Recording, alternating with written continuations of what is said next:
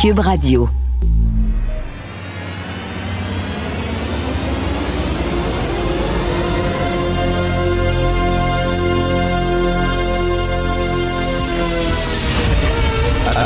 Attention, cette émission est laissée à la discrétion de l'auditeur. Les propos et les opinions tenues lors des deux prochaines heures peuvent choquer. Peuvent choquer. Oreilles sensibles s'abstenir.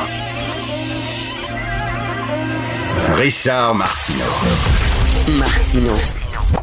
Un animateur pas comme les autres. Richard Martineau. Cube Radio. Bon jeudi matin tout le monde, jeudi de Pâques, jeudi Pascal, merci d'écouter euh, Cube Radio. Et ça fait ça matin, ça fait ça matin, moi je me réveille à 6 heures du matin, j'ai les yeux encore un petit peu fermés, pogne mon café, ouvre le journal, puis là tu vois qu'il y a un groupe de 77 experts qui disent que dans, un an, les vaccins ne seront plus efficaces. Ceux qui sont vaccinés actuellement devront se refaire vacciner parce que les variants vont résister à ce vaccin-là. Il va falloir trouver un autre vaccin. Écoute, tu dis là, non, non, non, non, non, tabarnak. Non, c'est pas vrai. Ça se peut pas, là. Dis-moi pas que ça va être à recommencer. Il y a beaucoup d'experts qui disent ça, hein, qu'il va falloir vivre avec ce maudit virus-là qui va régulièrement muter, se transformer. Donc, il va falloir chaque année se faire vacciner comme on se fait vacciner contre la grippe ordinaire. Donc, ça va devenir, vous vous imaginez là, cette opération de vaccination qu'on vit, là, qui est énorme, faire ça année après année, Écoute, on se croise les doigts, mais selon ces experts-là, puis il y a des experts de Montréal là-dedans, ils disent euh, ça se peut fort bien qu'on ait à un moment donné un variant, une mutation du virus qui résiste à tous les vaccins connus. Tabouin! OK, ça, ça fait raide. Je vais faire une petite montée de lait ce matin. Il y a des gens, là, je je suis pas capable, puis j'ai des amis comme ça. J'ai des amis qui font partie de ces gens-là. Tu sais, second guesser. Vous savez, c'est quoi second guesser? là? Ça veut dire jouer le gérant d'estrade, puis dire, ah, ces gens-là ont pas raison, puis tout ça. Là, il y a des gens, là, ils, remettent en question des, des affirmations, euh, des, des- résultats de recherche venant d'experts. Puis là, ces gens-là, ils ont absolument pas étudié en virologie, en épidémiologie, en rien de ça, là. Absolument pas. Mais eux autres, ils savent. Eux autres, ils savent, puis ils remettent en question. Moi, j'en reviens pas de ça. Regardez, mettons, il y en a beaucoup d'experts qu'on voit à la télévision là, qui, qui se prononcent, des médecins, des, des gens qui travaillent à l'urgence, euh, des intensivistes qui travaillent aux soins intensifs et tout ça. Bon. Ils sont, ils sont devenus un peu des vedettes, ces gens-là. Mais prenons Gaston Dessert. Gaston Dessert, c'est un de ceux qui est interviewé souvent dans les médias. Il est épidémiologiste. Il est médecin-chef du groupe scientifique en immunisation à l'Institut national de santé publique du Québec. Il est chercheur régulier au sein de l'Axe des maladies infectieuses et immunitaires au Centre de recherche du CHU de Québec. Il est professeur titulaire en épidémiologie au département de médecine sociale et préventive de l'Université Laval.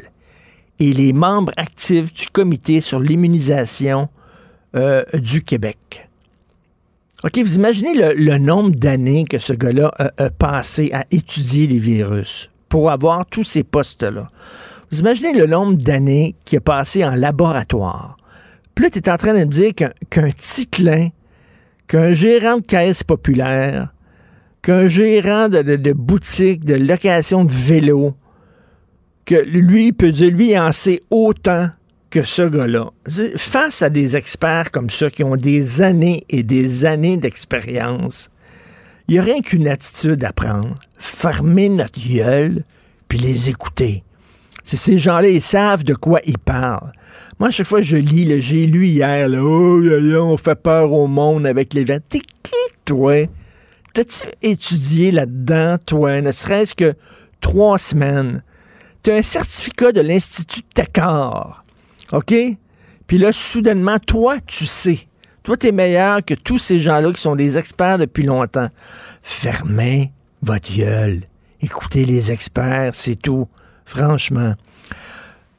Il, va y avoir une campagne à la mairie de Montréal. Vous le savez, jusqu'à maintenant, entre Denis Coderre et euh, Valérie Plante, je ne suis excité par aucun des deux candidats, de ces deux candidats-là. Mais moi, ce que j'aimerais savoir, un moment donné, concernant Montréal, parce que ils ont des plans, sur Montréal, sur comment on peut transformer Montréal, comment on peut rendre Montréal plus belle, etc. Qui est responsable? On sait qu'au Québec, il n'y a personne qui est responsable de rien. C'est jamais toi, c'est tout le temps l'autre à côté, c'est pas moi, on s'en lave les mains. Mais c'est qui qui est responsable de Griffintown? Je veux dire, tu sais, comme- C'est rare qu'une ville, soudainement, trouve un, y a un secteur, un très gros secteur de la ville qui est disponible euh, pour la construction, qui se retrouve soudainement, là, tu peux, tu peux créer soudainement là, ta vision de la ville, tu peux la créer là-dedans. C'est rare, là, parce qu'habituellement, une ville, c'est c'est fini. Là. Tu peux pas grossir, tu peux pas réinventer la ville. Les buildings sont là, les maisons sont là, puis rien à faire. Là, soudainement, on s'est retrouvé avec un gros secteur qui était, qui était disponible. Et là, on aurait pu justement dire, hey, on va construire la ville là, comme telle qu'on voudrait qu'elle soit là-dedans. Là. On a enfin une chance. Puis ce serait comme notre, notre projet pilote, tiens, pour le Montréal de l'avenir. Tout ce qu'ils ont fait, c'est qu'ils ont donné ça à des promoteurs qui ont construit des tours de condos. That's it. Aucun plan d'urbanisme, aucune vision. Il n'y a pas de parc, il n'y a pas d'école, il n'y a pas de milieu de vie, il n'y a pas de quartier. C'est une tour de condo face à une tour de condo face à une tour de condo avec des magasins en bas puis des cafés. That's it, that's all. C'est d'une laideur. Et vraiment, là, y a des, tu peux sauter là, d'un balcon à l'autre. Les tours de condo sont tellement proches, là. Tu sais, quand tu dis au moins, moi j'ai vécu dans un 26e étage, puis j'avais une vue écœurante, là, puis c'était le fun. Mais là, non. Tu sors ton balcon, puis tu vois ton voisin de l'autre tour de condo en face qui te regarde. Tu peux quasiment sauter d'un balcon-là. C'est d'une laideur, Griffintown. C'est raté, c'est fini, là. Il y en aura plus d'autres, d'autres endroits à Montréal où on peut penser Montréal, on peut... Et moi, je veux savoir. Avant, là, de donner mon vote à Denis Coderre ou Valérie Plante, qui est responsable de cette horreur-là? Est-ce que c'était sous Denis Coderre? Est-ce que c'était sous Valérie Plante? Est-ce que c'était sous un prédécesseur? Je veux avoir une face, je veux avoir un nom, je veux savoir quelle administration a laissé passer cette chance. Puis ça, là, c'est ce qu'on a fait tout le temps à Montréal. Montréal est une ville tellement laide tellement laide. C'est une ville le fun. Il y a une âme. C'est trippant. Les gens qui vivent à Montréal sont le fun. Mais c'est une ville qui est laide en bout de vierge. Il n'y a aucune pensée structurelle. Ça a été construit comme ça, selon les promoteurs et tout ça, au fil des administrations. C'était comme ça sous drapeau, c'était comme ça sous Jean Doré, c'était comme ça sous Géranium Premier, c'était comme ça. Écoute, là, ça fait des années que Montréal, il n'y a aucun plan. Alors, il est où, eux autres, leur plan d'urbanisme, de toute façon? Il est trop tard. Il est trop tard. On a raté complètement Griffintown. C'est vraiment, c'est vraiment extrêmement dommage. Vous écoutez Martin. Joignez-vous à la discussion. Appelez ou textez le 187 Cube Radio. 1877 827 2346. Le, le commentaire de Félix Séguin, un journaliste d'enquête pas comme les autres. Mon cher Félix, bonjour. Bonjour. Alors, euh, on, on amorce bientôt un long week-end, donc on va avoir le temps de regarder toutes sortes de choses euh, sur nos plateformes préférées. Et écoute, Félix, tu dois, je sais pas si tu l'as regardé, on se parle souvent de documentaires, et euh, toi et moi, on se réjouit hein, de la popularité des séries documentaires, comme t'en, t'en as fait quelques-unes, des documentaires de, de Est-ce que Non. tu l'as vu? C'est sur euh, l'assassinat euh, de Jamal Khashoggi, ce journaliste saoudien qui a été tué et démembré euh, dans l'ambassade d'Arabie saoudite à Istanbul. C'est extraordinaire. Tu dois regarder ça, ça fait peur au bout. Et Montréal, une place très importante, ça commence à Montréal parce qu'un des grands amis, un des grands amis de Jamal Khashoggi est, demeure maintenant à Montréal. C'est un dissident saoudien. Et c'est lui, entre autres, qui mène l'enquête avec le réalisateur du documentaire pour savoir ce qui s'est passé exactement avec Jamal Khashoggi. C'est bon en maudit, c'est-à-dire une heure, une heure et demie, près de deux heures. Eh non, ben deux là, heures. C'est écœurant. On, pour euh, citer une vieille réplique d'un film populaire, You Had Me at Hello. Avec ça, m'a eu de prononcer les premiers mots de ta chronique. Écoute, ils l'ont tué dans une salle de réunion pour que ça soit devant des caméras, pour que les gens en Arabie Saoudite, les autorités puissent assister live à l'assassinat de ce gars-là. Ils l'ont démembré puis ils l'ont fait cuire dans un four tandoori. OK? Ah. Écoute, C'est vraiment complètement débile pour se débarrasser de son corps. C'est hallucinant. Et tu vois à quel point il y a vraiment des régimes extrêmement inquiétants euh, en ce bas monde. On sait que le régime chinois, mais le régime saoudien, c'est quelque chose. Est-ce qu'on y décèle aussi la complaisance euh, de certaines de, de certains pays justement dans le monde qui continuent à traiter euh, Ben avec oui. l'Arabie Bien sûr. hein? Ben oui, tout à fait. Le nom, c'est vraiment bon. Tu vas adorer. Puis en plus, la, Ah. la facture. C'est fou à quel point le drone, maintenant, joue un rôle important. Il n'y a pas un documentaire sans des shots de drone. Tu Ben, le sais, pour- hein? Pourquoi moi je trouve que ça joue un rôle élémentaire? C'est que au fond, le drone et te permet quelque chose que l'hélicoptère ne te permet pas. Parce qu'évidemment, avec l'hélicoptère, tu ne peux pas, euh, tu as un plafond à respecter ou un plancher dans ce cas-là à respecter. Euh, souvent, tu sais, exemple, là, si tu es au-dessus de Montréal, tu pourras pas descendre à 50 pieds au-dessus de la Mhm.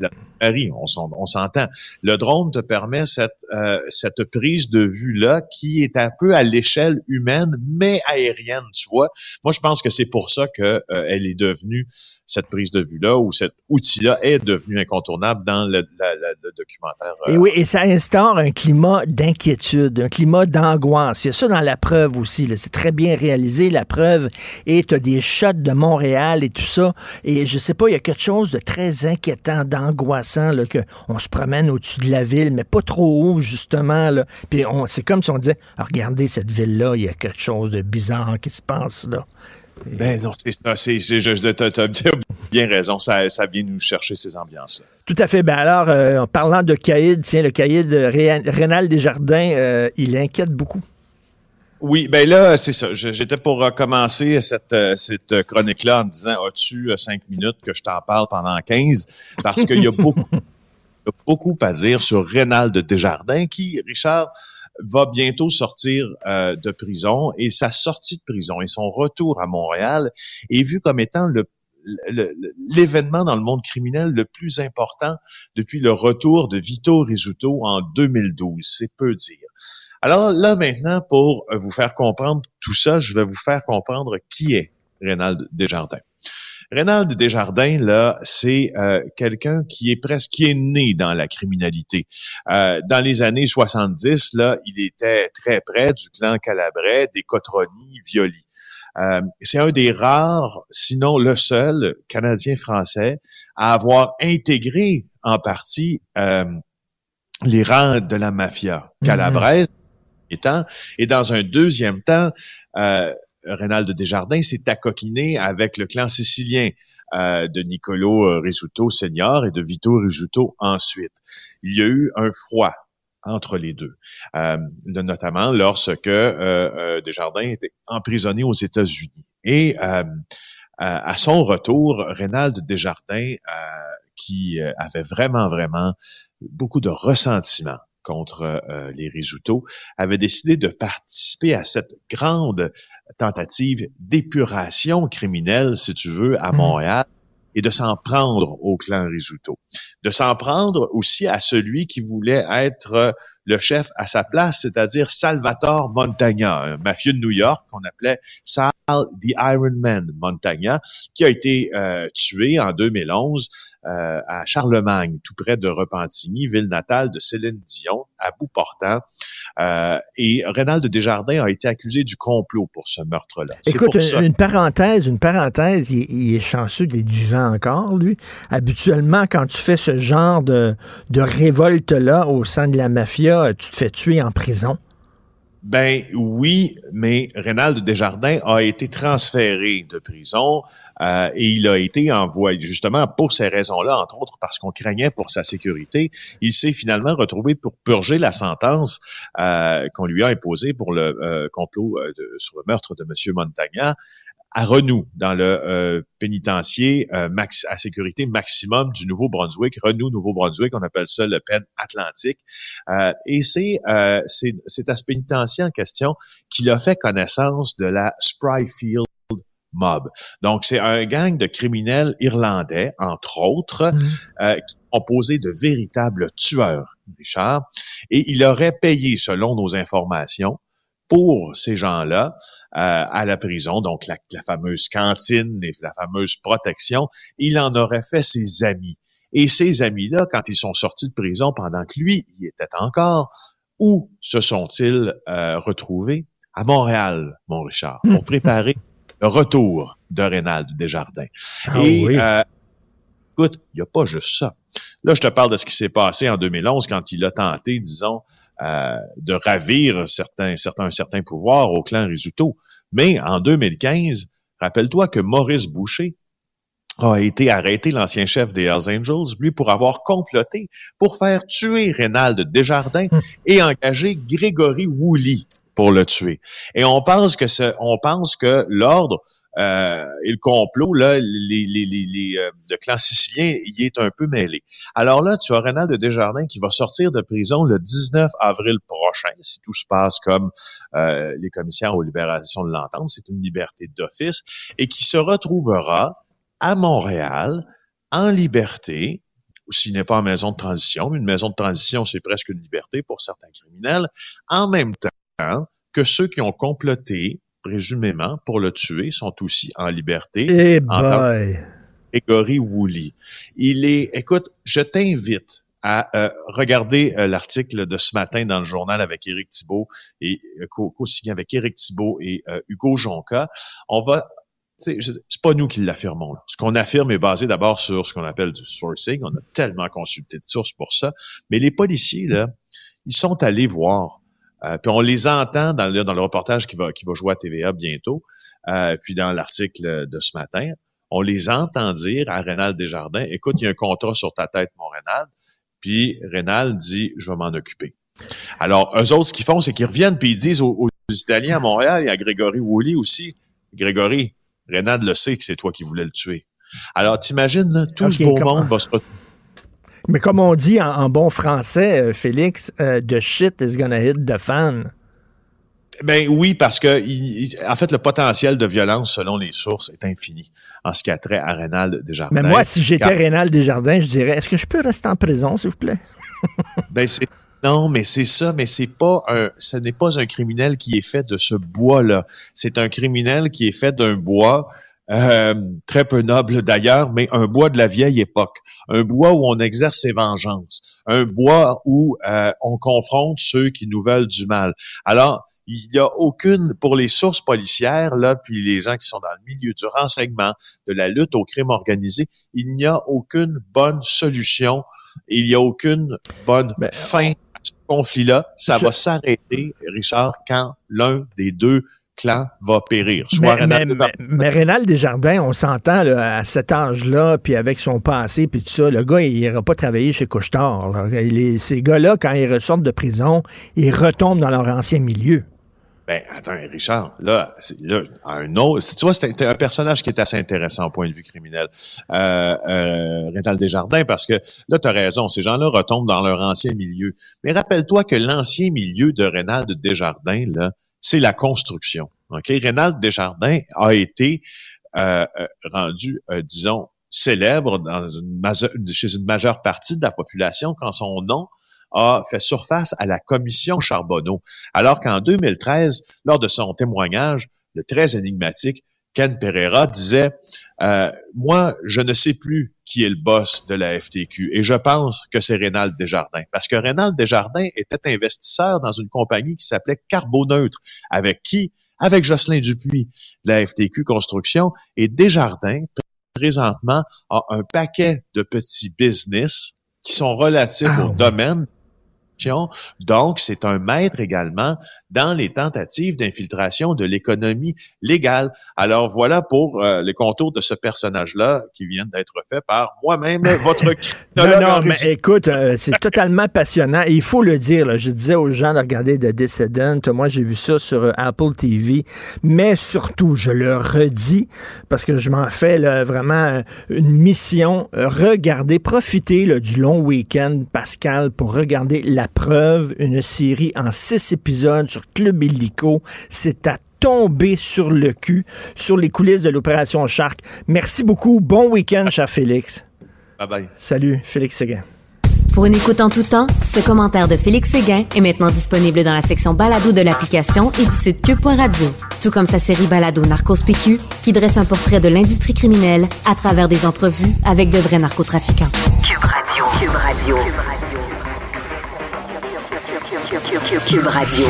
En direct à LCN. Salut Richard. Salut Jean-François. Avant de parler, j'aimerais dire quelques mots. Écoute, euh, au début de la semaine, tu as vu que euh, CAA Québec a affirmé que les pires routes au pays se situaient au Québec. On a les pires routes. Et là, moi, je suis fasciné par ça. Je me demande comment ça se fait qu'on a vraiment des routes dans si mauvais état. Et j'ai fait une recherche, une enquête approfondie. J'ai un scoop pour toi.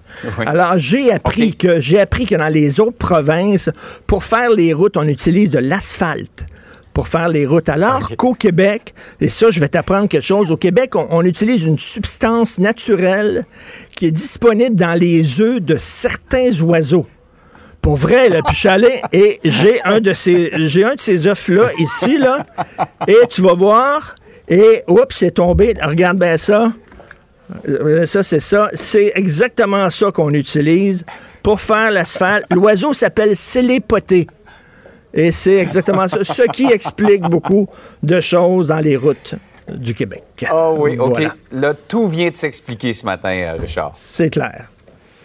Hey, ton commentaire dans le journal, bienvenue en zone rouge foncée. Le gouvernement n'a pas eu le choix que de serrer la vis dans plusieurs régions, mais je dirais sous-régions. on parle de Québec, Lévis et, Gatineau. Et tout à fait, ça a surpris. Hein, vraiment, là, en 24 heures, c'est un retournement total. Écoute, moi, je vois ça de cette façon-là. Les Québécois disent à Papa Legault, « Hey, euh, c'est Pâques, on veut manger notre chocolat. On veut manger notre chocolat tout de suite. » Puis Papa Legault dit, « Non, ouais, on veut manger notre chocolat. » Papa Legault qui est fin, il aime ça être aimé, lui, il aime ça si tu veux, il est gentil, c'est une bonne pente, c'est un papa gâté. Vous dites, OK, mangez votre chocolat. Mais là, les gens du milieu de la santé, ils ont dit, ben non, ça n'a pas de bon sens, voyons donc. Monsieur Legault, s'ils mangent tout leur chocolat, ils vont tomber malades, ça n'a pas d'allure. François Legault dit, ah non, ils en mangeront pas beaucoup. Là. Ils sont responsables. Ils vont rien qu'en prendre un petit peu, puis c'est tout.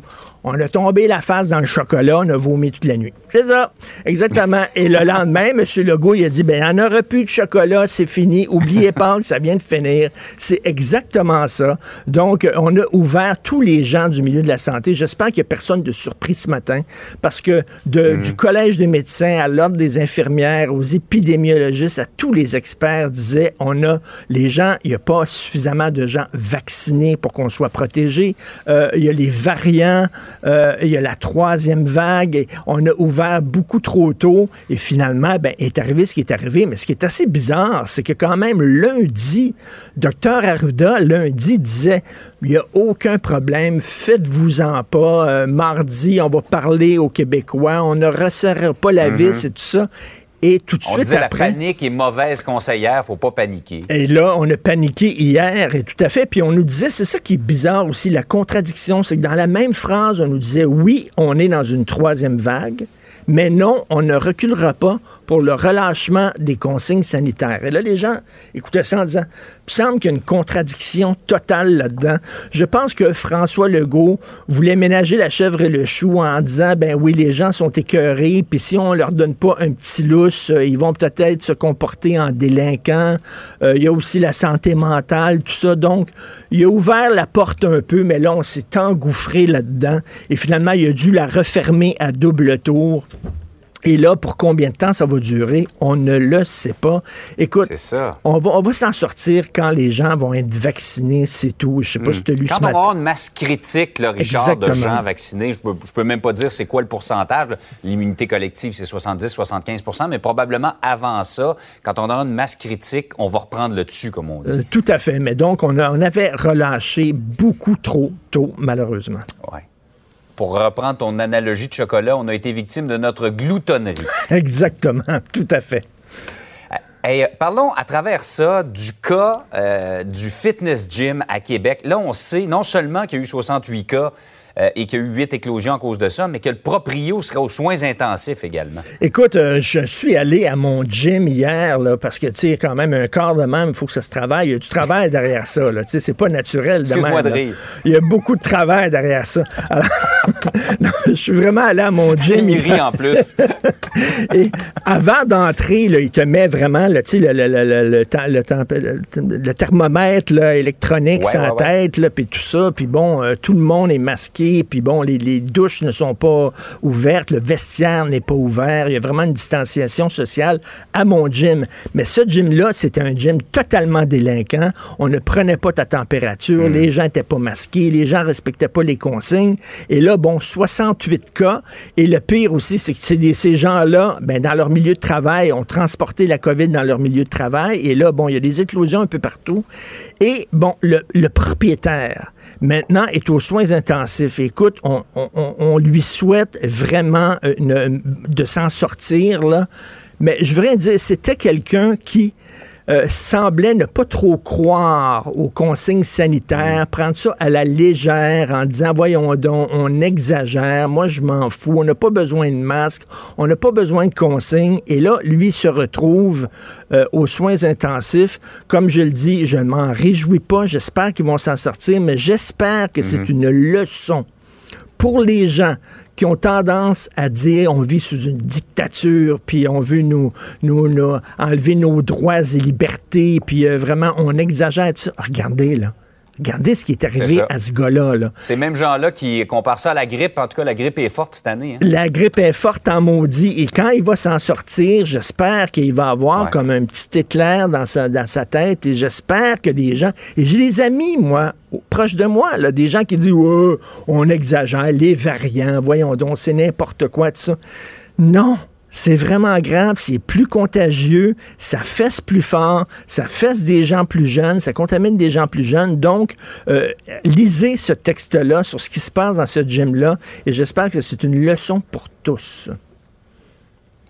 Ben, Richard, merci beaucoup. Bonne journée. Et merci d'avoir fait surtout avancer la recherche dans les causes Ben, euh, de- des bris de nos routes chez nous. Juste devant chez moi, il y a un trou, je pense qu'on va mettre ça dedans. Bon week-end, on se reparle mardi. Oui, à mardi, Richard. Ben oui, on le sait. Martineau, ça n'a pas de bon sens comme il est bon. Vous écoutez Martineau. Cube Radio. Alors, vous le savez, Québec, Lévis, Gatineau, on a serré la vis à double tour. Nous allons parler avec M. Gilles Lehouillier, qui est maire de Lévis. Bonjour, M. Lehouillier. Oui, bonjour. Ben, mauvaise nouvelle. Est-ce que vous êtes surpris? Non, euh, nous, on n'est pas surpris parce qu'on voyait qu'avec les variants, là, euh, il allait avoir euh, une hausse. Et c'est drôle, mais hier, justement, j'ai rencontré le premier ministre hier matin et j'ai pris conscience pour la première fois à quel point le poids sur euh, les épaules de notre premier ministre, c'est quand même assez incroyable, puisque la veille, on annonçait à Lévis l'implantation des plus grandes serres en agroalimentaire, donc la plus grande surface de serre pour la production de produits maraîchers. Vous voyez, d'un autre côté, on a un gouvernement, les villes aussi, on essaie de relancer nos économies, puis d'un autre côté, avec la COVID, on est pris pour mettre l'économie en pause.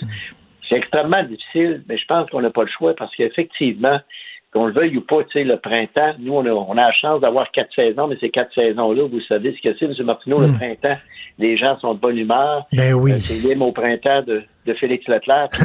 Oups, on, on, on, on confond un petit peu déconfinement avec relâchement. C'est un petit peu malheureux, mais c'est comme ça la vie. Et euh, au fond, euh, c'est ce qu'on constate. Alors nous, ce qu'on essaie de faire actuellement, c'est on s'est dit comment est-ce qu'on pourrait aider le gouvernement? Parce qu'au fond, le secret, là, c'est la vaccination. Ben Alors, oui. nous, on se dit, si jamais, si jamais il y avait des doses plus massives de vaccination, euh, qui arrivait. Nous, on a, on fait une réunion avec les dix plus grosses entreprises de Lévis, incluant des jardins, euh, nos pompiers qui sont formés comme premiers répondants, donc qui ont une formation donc pour les, les, interventions en urgence. Alors, on, on s'est dit, on pourrait peut-être aider le gouvernement à faire de la vaccination. On évalue qu'on serait capable peut-être, juste à Lévis, de faire 50 000, de, de donner 50 000 vaccins avec ces entreprises-là. Donc, où on pourrait euh, donc donner des formations. Alors, on est en train de regarder ça parce que, au fond, c'est drôle, hein, mais la seule recette maintenant, c'est vraiment la vaccination massive. Ben oui. Le rythme est, pas assez rapide. là, là, on a, on a transféré 34 000 doses de vaccins de Montréal vers sept régions du Québec. Dans la capitale nationale, c'est 4 000 doses qui vont arriver. C'est pas énorme, on le sait, mais c'est bon. C'est mieux qu'un coup de pied dans le cul, comme on dit, là. Mais est-ce que, selon vous, euh, on a relâché trop tôt? C'est difficile à dire parce que, puis je vous donne des exemples, là, nous, euh, dans, dans, les interventions qu'on fait, M. Martineau, je n'aime pas ça donner trop de chiffres parce que ça mélange les gens, mais regardons, par exemple, nous, du 28 septembre au 28 mars, là, tu sais, c'est quand même un, bon portrait, on a donné 102 contraventions dans les résidences privées, 109 contraventions pour les couvre-feux et seulement 6 contraventions dans les commerces. Lorsque les gens sortent, vous allez à la SOQ, vous allez euh, donc euh, dans un restaurant, vous êtes en public donc, c'est sûr que là, les gens respectent les consignes et vous voyez les gens, mon ami, le masque, puis envoie, puis si tu portes pas le masque, t'es es regardé de travers, bon, etc. C'est l'inverse de la première vague en passant. Mm. Mais ça pour vous dire que, mais quand on est à la maison, on a plus tendance à, relâcher. L'autre élément, c'est que euh, nous dit, selon euh, la, la, santé publique, qu'il y a 50% des gens qui sont symptomatiques qui ne sont pas dépistés actuellement. Moi, mon impression, c'est que le gouvernement voit poindre ces éléments-là. Et là, et là, je pense que ce qu'il va falloir faire, c'est que qu'on revienne au fait que déconfinement ne veut pas dire qu'il faut relâcher et qu'il faut inviter son beau-frère, euh, sa belle-sœur chez soi, parce que vous le voyez, les interventions policières restent encore très fortes dans les résidences privées. Et euh, donc, au niveau du couvre-feu. Alors, ce qui veut donc dire que moi, je pense que le gouvernement a pris la bonne décision. Oui. Legault me disait hier, ce qui me fait le plus mal au cœur, c'est justement la fermeture des, petits commerces, tu sais, c'est sûr. Mais on, espère, en tout cas, qu'on va pouvoir s'en sortir. Mais on voit à quel point euh, c'est pas facile. Mais nous, mais nous, dans le fond, je vais vous dire la consigne qu'on suit à Lévis, puis tu sais, je respecte ça. Hier, le premier ministre m'a demandé qu'est-ce que vous en pensez. On est obligé d'intervenir au niveau d'une région. Ben, j'ai dit, nous, là, on va être solidaires avec Chaudière-Appalaches. Pourquoi il faut faire ça? Imaginez-vous si on avait chaque municipalité donnait ses petites règles de confinement, de déconfinement. On n'y arriverait pas, ce serait le chaos total et ça ferait longtemps qu'on aurait perdu le contrôle. Oui, ça va coûter cher économiquement, tout ça, mais je pense que le gouvernement, malgré tout, prend les bonnes décisions, si vous voulez mon point de vue. Et, euh, parce que la situation est grave, M. Lehouillier, ce matin à Salut Bonjour, le ministre de la Santé, Christian Dubé, il a dit que demain, il annoncerait probablement 400 cas déclarés dans la région de Québec. Euh, c'est beaucoup, là. Et c'est la raison pour laquelle il faut prendre ça très au sérieux. En même temps, il faut comprendre, et, vous savez, M. Martineau, c'est parce que le problème, c'est ce qui se passe, ça va à l'inverse de tout de, tout ce qui se passe au niveau économique. Moi, je vous donne un exemple. Euh, en un mois, les vies, là, nos commerces, c'est 500 millions de chiffres d'affaires de perdus. En deux mois, ça veut dire un milliard. C'est juste, pour une ville. C'est quand même incroyable. Alors là, quand on, voit ça aller, et là, on a perdu 9500 emplois dans les six derniers, tu sais, au cours de la, la, première vague de la COVID, 9500. Et là, au niveau des commerçants, là, il a fallu réengager 6500 personnes pour réouvrir. Vous voyez comment c'est complexe. Et là, tout à coup, il faut dire à ces 6500 personnes-là, ben là, on n'a plus besoin de vous autres. Et souvent, le patron, pour attirer la, même personne, a été obligé de donner une petite augmentation de salaire. Alors, vous voyez les conséquences. Alors là, c'est énorme. on comprend en même temps les commerçants, mais ce qu'il faut se dire, euh, au fond, c'est qu'on n'a pas le choix, sinon la situation va empirer. Et nous, dans le fond, ce qu'on dit à la ville de Lévis, souvent, on va dire au gouvernement, ben, les petits commerces, vous pourriez peut-être les ouvrir. Ça, on, peut le dire au gouvernement. Mais en même temps, une fois qu'on a dit ça, moi, je pense qu'on a le devoir, comme ville, comme communauté, de, de dire, nous autres, là, on est là pour épauler la santé publique qu'est-ce qu'on peut faire? Et nous, pendant la pandémie, on avait même transformé des, euh, euh, des, des, bibliothécaires, parce que les bibliothèques étaient fermées, en brigadiers scolaires quand ils ont réouvert les écoles. Alors, tu sais, on a, on a demandé la collaboration du personnel. Mais moi, je pense qu'il faut avoir un approche. On, on est dans l'étape où on n'a pas le droit d'avoir d'approche individuelle. Ben non, ben non, puis euh, tout à fait, je suis tout à fait d'accord avec vous. Puis là, là, on voit le fil d'arrivée. Là, dire, on se fait vacciner. Là, il faut Exact. pas lâcher. Là, on, on- on- c'est comme un marathon, puis on est à la toute fin. Là. C'est là qu'il faut au contraire accélérer puis euh, pas lâcher. Et Monsieur Le Houillet, là, je veux revenir là, avec vous sur le, le cas de Mega Fitness Gym à Québec. Là, Euh, un gym délinquant. Le, pro- le propriétaire avait l'air de se foutre totalement des consignes. Il avait l'air à banaliser la crise. Euh, Les gens, euh, on prenait pas leur température quand ils rentraient, ils portaient pas le masque, respectaient, respectaient pas le 2 mètres. Et là, lui-même se retrouve aux soins intensifs. Paraît-il qu'il souffre de la COVID. On lui souhaite bien sûr de s'en sortir, mais pensez-vous que ça, ça va être comme un, un électrochoc pour les gens qui ont tendance à dire c'est pas si grave que ça? Pensez-vous qu'ils vont allumer, là, enfin? Ben, ben, moi, je vais vous dire, ben franchement, euh, honnêtement, c'est ces cas-là qui nuisent à la collectivité. Ben oui. C'est ces cas individuels-là qui n'ont aucun sens de la solidarité, au- aucun sens des valeurs communes. Et moi, j'aime beaucoup souvent l'approche, euh, je vais la nommer, de Mme Bombardier, qui dit des fois, on a perdu nos repères. Moi, je suis un peu d'accord. Et ça, il faut faire bien attention à ça. Parce que collectivement, il faut se serrer les coudes, il faut faire le contraire. Alors, moi, un gym comme ça, c'est une proposition qu'on avait faite d'ailleurs au gouvernement. Vous devriez permettre l'ouverture des petits commerces, mais tolérance zéro. Un commerce ou un gym qui se comporte comme ce qu'on a vu à Québec, tu fermes la charte, c'est fini. Mm. Euh, Mm, moi, mm. c'est comme ça que je le vois, parce que moi, je, je- je fréquente un gym. C'est extraordinaire les mesures que les gens prennent. Les- sur les appareils, c'est marqué vous ne pouvez pas utiliser cet appareil-là, il y a l'autre appareil à côté, etc. Nettoyage, surveillance. euh, Bon, euh, tu sais, on. Alors, c'est. Et, et pourquoi ce gym-là fonctionne très, très bien et on respecte les consignes, on se sent, euh, on se sent, comment dirais-je, sécure quand Ben on oui. Tu sais, alors, mais comment se fait-il que ces gens-là réussissent à respecter les règles et qu'on et qu'on arrive avec des gens qui, le je m'en foutisme, et c'est le je m'en foutisme, je pense, actuellement, qui nous coûte cher. Et, et tout à fait, monsieur, monsieur Loyer, c'est bien beau les droits, les droits, la société de droit. On a des devoirs aussi en tant que citoyen. Vous avez des devoirs en tant que maire aussi. hein. Euh, on a ces devoirs-là, et nous, ce qu'on a toujours dit, des fois, on va, on va envoyer au gouvernement des messages parce que nous, on est en contact avec nos 4500 places d'affaires à Lévis. Euh, on fait même des téléphones auprès des personnes qui sont isolées, etc. On a fait euh, 15 000 téléphones, je pense. Mais au-delà de ça, il faut être capable de dire, ben, une fois qu'on a donné une opinion, quand le gouvernement prend une décision comme celle qu'il a prise hier, nous, notre devoir un matin, on s'est réunis, comité de sécurité civile, OK, on applique les mesures gouvernementales, puis on appelle à la santé publique en disant qu'est-ce qu'on peut faire pour vous aider? Et là, on va leur offrir euh, cette possibilité-là de vacciner, de donner jusqu'à 50 000 vaccins à partir des grosses entreprises de Lévis. Imaginez-vous, des jardins, c'est 8 000 personnes. Alors, Excellent. s'ils installent chez eux un petit centre de vaccination, imaginez-vous ce qu'on peut faire. Alors donc, on peut faire des tas de choses. Oui, il faut se relever, il faut se relever les manches et pas pas euh, pas succomber euh, au désespoir puis à la, déprime. Et euh, il y a quand même une pensée toute spéciale, Monsieur Lehouillier, pour ces petits commerces, comme vous dites, là, les, les propriétaires de restos qui ont rappelé tout leur monde, leurs serveurs, leurs serveuses, puis envoyer les cuisiniers, puis on repart la machine, puis là, qu'ils doivent refermer. Là, ouvrir, fermer, ouvrir, fermer, c'est dur en maudit, ça. Et là, et là où est le problème, M. Martineau, nous, selon les, parce qu'on fait, on fait, euh, on fait un, un sondage auprès de nos commerçants tous les deux mois et pour aller voir un petit peu qu'est-ce qui se passe. Et là, on s'est aperçu que avant, dans la première vague, les gens disaient, ben, aidez-nous financièrement.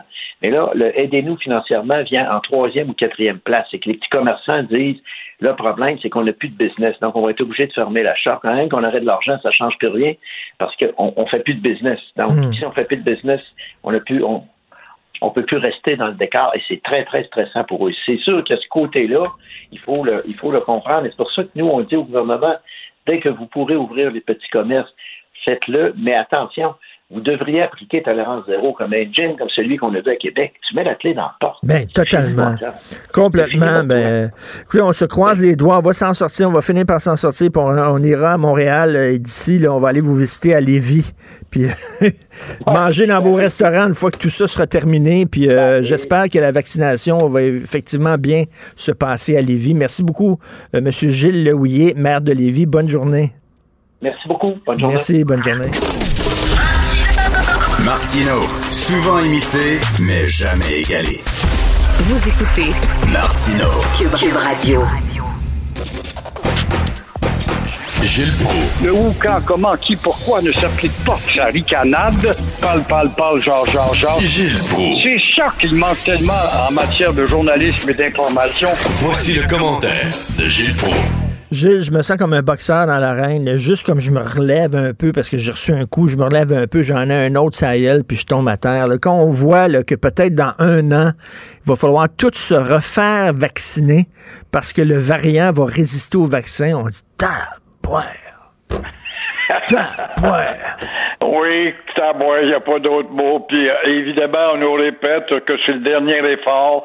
Le dernier n'est jamais le dernier, puis il y a toujours un autre dernier, puis il y a toujours un autre rapport, puis un rapport du rapport, puis le rapport du rapport a été euh, effacé par le rapport nouveau. Alors, pour prouver qu'on ne sait plus où vraiment où donner la tête. Et là, il y a 77 grosses têtes de 77 laboratoires, dont un de Montréal, qui croient que les mutations du virus euh, vont rendre inefficaces les vaccins pour lesquels on fait la ligne actuellement à attendre pour avoir son vaccin et goûter au rapport du rapport puis au succès qui viendra pas. En un mot, j'ai envie de crier Richard et comme toi et bien d'autres. Pourquoi est-ce qu'on change pas de sujet de conversation? Puis là, je dis taboire parce que je suis poli, là. On est en onde, parce que si j'étais tout seul avec vous, c'est pas taboire que je dirais. Mais ça change rien, c'est déprimant. On a vraiment, c'est vraiment, ça on l'admet pas. Hier, j'écoutais la conférence des journalistes, des questions, souvent des questions de nono de la part des journalistes. Êtes-vous capable d'admettre, M. Legault, le monde entier est là pour vous le dire à vous aussi, que le virus a gagné sur la science? La science doit baisser pavillon et admettre et passer à d'autres choses. Et là, moi, depuis le début de la pandémie, je me dis, à un moment donné, il, y a un, gars anti-vaccin, anti-masque, anti-pro-complot, etc. Il y en a un qui va se ramasser à l'hôpital, aux soins intensifs, puis il va se rendre compte que, Christy, c'est sérieux l'affaire. Ben, c'est ça qui est arrivé au Gym de Québec. Oui, et puis c'est drôle, hein? Euh, je parlais hier, écoute, euh, on se souvient des frères Hilton. Alex Hilton, je suis resté en contact amical avec lui. Je l'ai pris un peu sous mon aile. C'est le, le plus bon des trois, il n'y a pas de doute. Il faudra que je te parle d'Alex longtemps. Humainement, j'aurais des choses à dire. Il me disait, ça se comprend, il s'entraîne encore dans des gymnases. Il dit, dans un gymnase, je comprends pas que le go est permis. Il dit, dans un gymnase, on sue, et quand on sue, puis le corps est chaud, les pores de ta peau s'ouvrent. Donc, tu deviens un transmetteur beaucoup plus facile. Comment se fait qu'on n'a pas pensé plus loin que ça? Ben oui. Là, là, on a, on a- je fais une parenthèse. Les Hilton, j'ai fait un documentaire moi, pour Télé-Québec de deux heures, deux fois une heure sur les Hilton. Et euh, on est, je suis allé, entre autres, interviewer ses parents, leurs parents, le, père et la mère. Et la mère, elle avait plein, plein, plein de scrapbooks. Elle sort les scrapbooks. Puis, le- puis le- tout, tout ce qui concerne ses fils est collé dans le scrapbook. Que ça soit, mettons, quand il a gagné, elle a, tourné la page du scrapbook. Elle dit ça, c'est quand il a gagné tel, euh, tel match. Ça, c'est quand il a gagné tel tournoi. Ça, c'est quand il s'est fait arrêter puis il était en prison. Ça, elle a découpé tout, puis elle mettait tout là, là. même les mauvaises nouvelles, même quand elle se faisait arrêter pour des braquages, c'était dans le scrapbook. elle est honnête, elle est honnête, Ben oui. parce que, écoute, à la mort de ces gens-là, peut-être que les archives vont être bien contents de mettre la patte là-dessus. Et c'est bon ce que tu dis, parce que les articles de journaux, moi, Alex, j'ai jamais compris comment se fait les Hilton, c'était des, euh, j'ai toujours détesté les blocs et les têtes. Je parle des rednecks, là. Eux autres, c'est pas des rednecks. Ils ont d'abord fait des efforts pour apprendre le français. Puis Alex, il disait toujours, moi, en tout cas, je le connais, Gilles, il dit, Journal de Montréal toujours parlé en nous, en bien, en bien, des fois mal, mais c'était pas comme la Gazette qui nous descendait constamment. Le Mais Montréal eux était autres- plus honnête que la autres- Gazette. Leur problème, eux autres, c'était l'alcool, parce que pendant le tournage, il y en a un des frères Hilton, et à un moment donné, il était super sous, puis là, il me courait après. J'ai jamais couru aussi vite que ça, je, jamais de ma vie.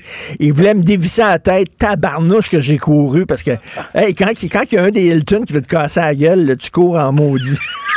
Ça devait être le petit Jimmy, le petit Jimmy qui était plus fou que les autres. Mais euh, c'est très bon ce que tu dis. Et je comprends pas qu'il n'y a pas eu un cinéaste d'envergure qui n'a pas trouvé le moyen d'articuler un scénario. Et fait que, s'il fallait que je te raconte moi, toutes les Ah. anecdotes, été dix ans le, le, le, le gérant d'affaires, je, négociais C'est ces vrai. Alex, il y aurait tellement de choses à raconter. Eh, my être, en God. tout cas, succulente à, à un écran. Ah, moi, c'est quand ils, ils ont fait, euh, ils ont fait un, je pense, un braquage dans un Dunkin' Donuts. Ils étaient masqués, mais il y avait, il y avait leur jacket écrit Hilton dans le dos. Fait que, puis, puis euh, euh, Gilles, dans un Dunkin' Donuts, qui est dans un Dunkin' Donuts? Des polices, Christy! C'était un poste de police. Il avait fait un braquage, c'était encore bien plus drôle. J'en ai encore, c'est incroyable, je m'attendais pas à ça ce matin. Euh, à un moment donné, sa tante va jouer euh, au bingo à Croissance-Nez, chez les vaches intouchables. Voilà qu'elle gagne 2000 dollars et elle se fait voler sa sacoche. La tante va broyer au toit Hilton pour dire que c'était fait voler puis sa sacoche. Il y avait 2000 dollars qu'elle avait gagné. Et voilà que Dave dit, ah oui, ma on va aller te le chercher, nous autres. Tous les trois, rentrent dans la réserve où la Sûreté du Québec a peur, les polices ont peur, et puis on s'en va euh, justement à, chez le voleur en question ou à la caisse populaire. On fait un vol, mais on oublie d'avoir 30 sous parce qu'on arrive au pont, faut que tu mettes 30 sous pour ouvrir la barrière, et là, la police les prend. Et le lendemain, moi, j'avais fait une sortie en nom en disant Bravo, Hilton, vous avez réussi au moins d'affronter ce que les juges ont peur, puis la, la police a peur, puis bon. C'est comme ça que le bonhomme est rentré en contact avec moi, puis dit Monsieur Blou, c'est la première fois que quelqu'un nous défend? Mais ces personnages-là, c'était toute une époque. Des gens comme Tiggy et Mon, puis tout ça. Mais ça existe plus du monde de même, là. Non, non, c'est d'un folklore disparu. Ben oui. L'imagination, la croissance des jeunes, l'encadrement intellectuel n'a rien de comparable avec ces beaux Régis Lévesque. Pareil, c'est des personnages de folklore qui auraient dû, au contraire, qu'on aurait dû protéger puis dire que des gens comme ça, il y en aura plus. Ben oui, puis Hilton, il disait qu'il était des Écossais. mais il était pas Écossais pantoute, là, je pense. Oui, oui, non, il Oui. était écossais. C'est Brian Mulroney, une fois, un 17 mars, ils étaient au pub Peel, et puis Brian Mulroney était là, puis les Hilton étaient là, il y avait de la bière au rendez-vous, et euh, là, il avait salué les Hilton, des vaillants Irlandais, mais ils sont pas des Irlandais, au contraire, et euh, Alex, moi, je me rappelle, je l'ai initié beaucoup à, à l'histoire de l'Écosse, puis j'ai pris goût à, en tout cas, à l'histoire, par la géographie, un peu par, par ma forme de pédagogie, si on veut, là. Ah non, mais vous devriez faire un, un- un podcast, un balado sur toute les, cette époque-là, puis les personnages colorés qu'on ne voit plus maintenant aujourd'hui. Il n'y en a plus des gens comme ça. Le promoteur de boxe qui est mort récemment, Régis Lévesque, c'est un Ah. autre, ça. C'est- très bon ce que tu dis. Peut-être qu'il y a des patrons qui écoutent, ça, on sait jamais. Ça, sait Voilà que tu viens de me donner un contrat, mon cher euh, Richard. Je m'attendais pas à ça partout ce matin. On se vendredi saint bientôt. Et en terminant, on peut peut-être dire un mot là, sur Edgar Fruitier là, qui a confronté, euh, il n'a pas l'air aller bien, le, le monsieur. Je sais pas s'ils vont l'envoyer en prison. Là. Ils veulent peut-être l'envoyer six mois en prison. Il t'offrera pas, lui, là. là. Tout un tir allemand pour le juge Bisson Ben oui. qui va se prononcer le 30 juin. Mais comment une réputation peut être euh, bâtie pendant des années à coups d'efforts, de sacrifices, d'efforts et d'efforts, et arriver finalement à un sommet, voir ton jeu de cartes s'écrouler. C'est le cas de Edgar Fruitier, cet homme de culture universelle raffiné, 90 ans. Voilà qu'il est à la porte de la prison. Tout ça pour un attentat à la pudeur. Ben oui, et- et- par et euh, ça- ça-. C'est ça, Il avait vit- 15 ans, le petit gars, dans le temps. Ça lui a pris du temps. En 74. Lui, il en avait 44. Il était dans l'âge de la force sexuelle. Hein? Oui, et Et, ça- euh, la couronne exige six mois. Euh, ce qui n'est pas énorme. Mais euh, la défense parle plutôt d'une sentence suspendue. C'est que euh, on va quand même dire la loi est la loi pour tout le monde. Surtout ce qui défavorise Fruitier, malgré la sympathie qu'on peut avoir, c'est cette pléthore de peines qui comparaissent devant les palais de justice pour les abus sexuels. Comment va-t-il s'en sortir? Et, C'est le 30 et juin? ce gars-là, sa victime qui avait 15 ans, il dit Moi, pendant des années, j'ai pas pu prendre mon fils dans mes bras, je me sentais mal. Il dit C'est tout récemment, son fils, il a 21 ans, il dit Tout récemment, j'ai pu y faire un, un câlin parce que je me sentais sale, puis de le prendre dans mes bras, j'avais pas. Tu sais, ça, ça, l'a- ça, l'a- ça l'a détruit sa vie, là, ces affaires-là. là. Faut, faut vraiment. euh, faut Ah vraiment oui, tu transportes ça tous les jours entre tes deux cervelets, puis ça reste dans le fond de ta conscience.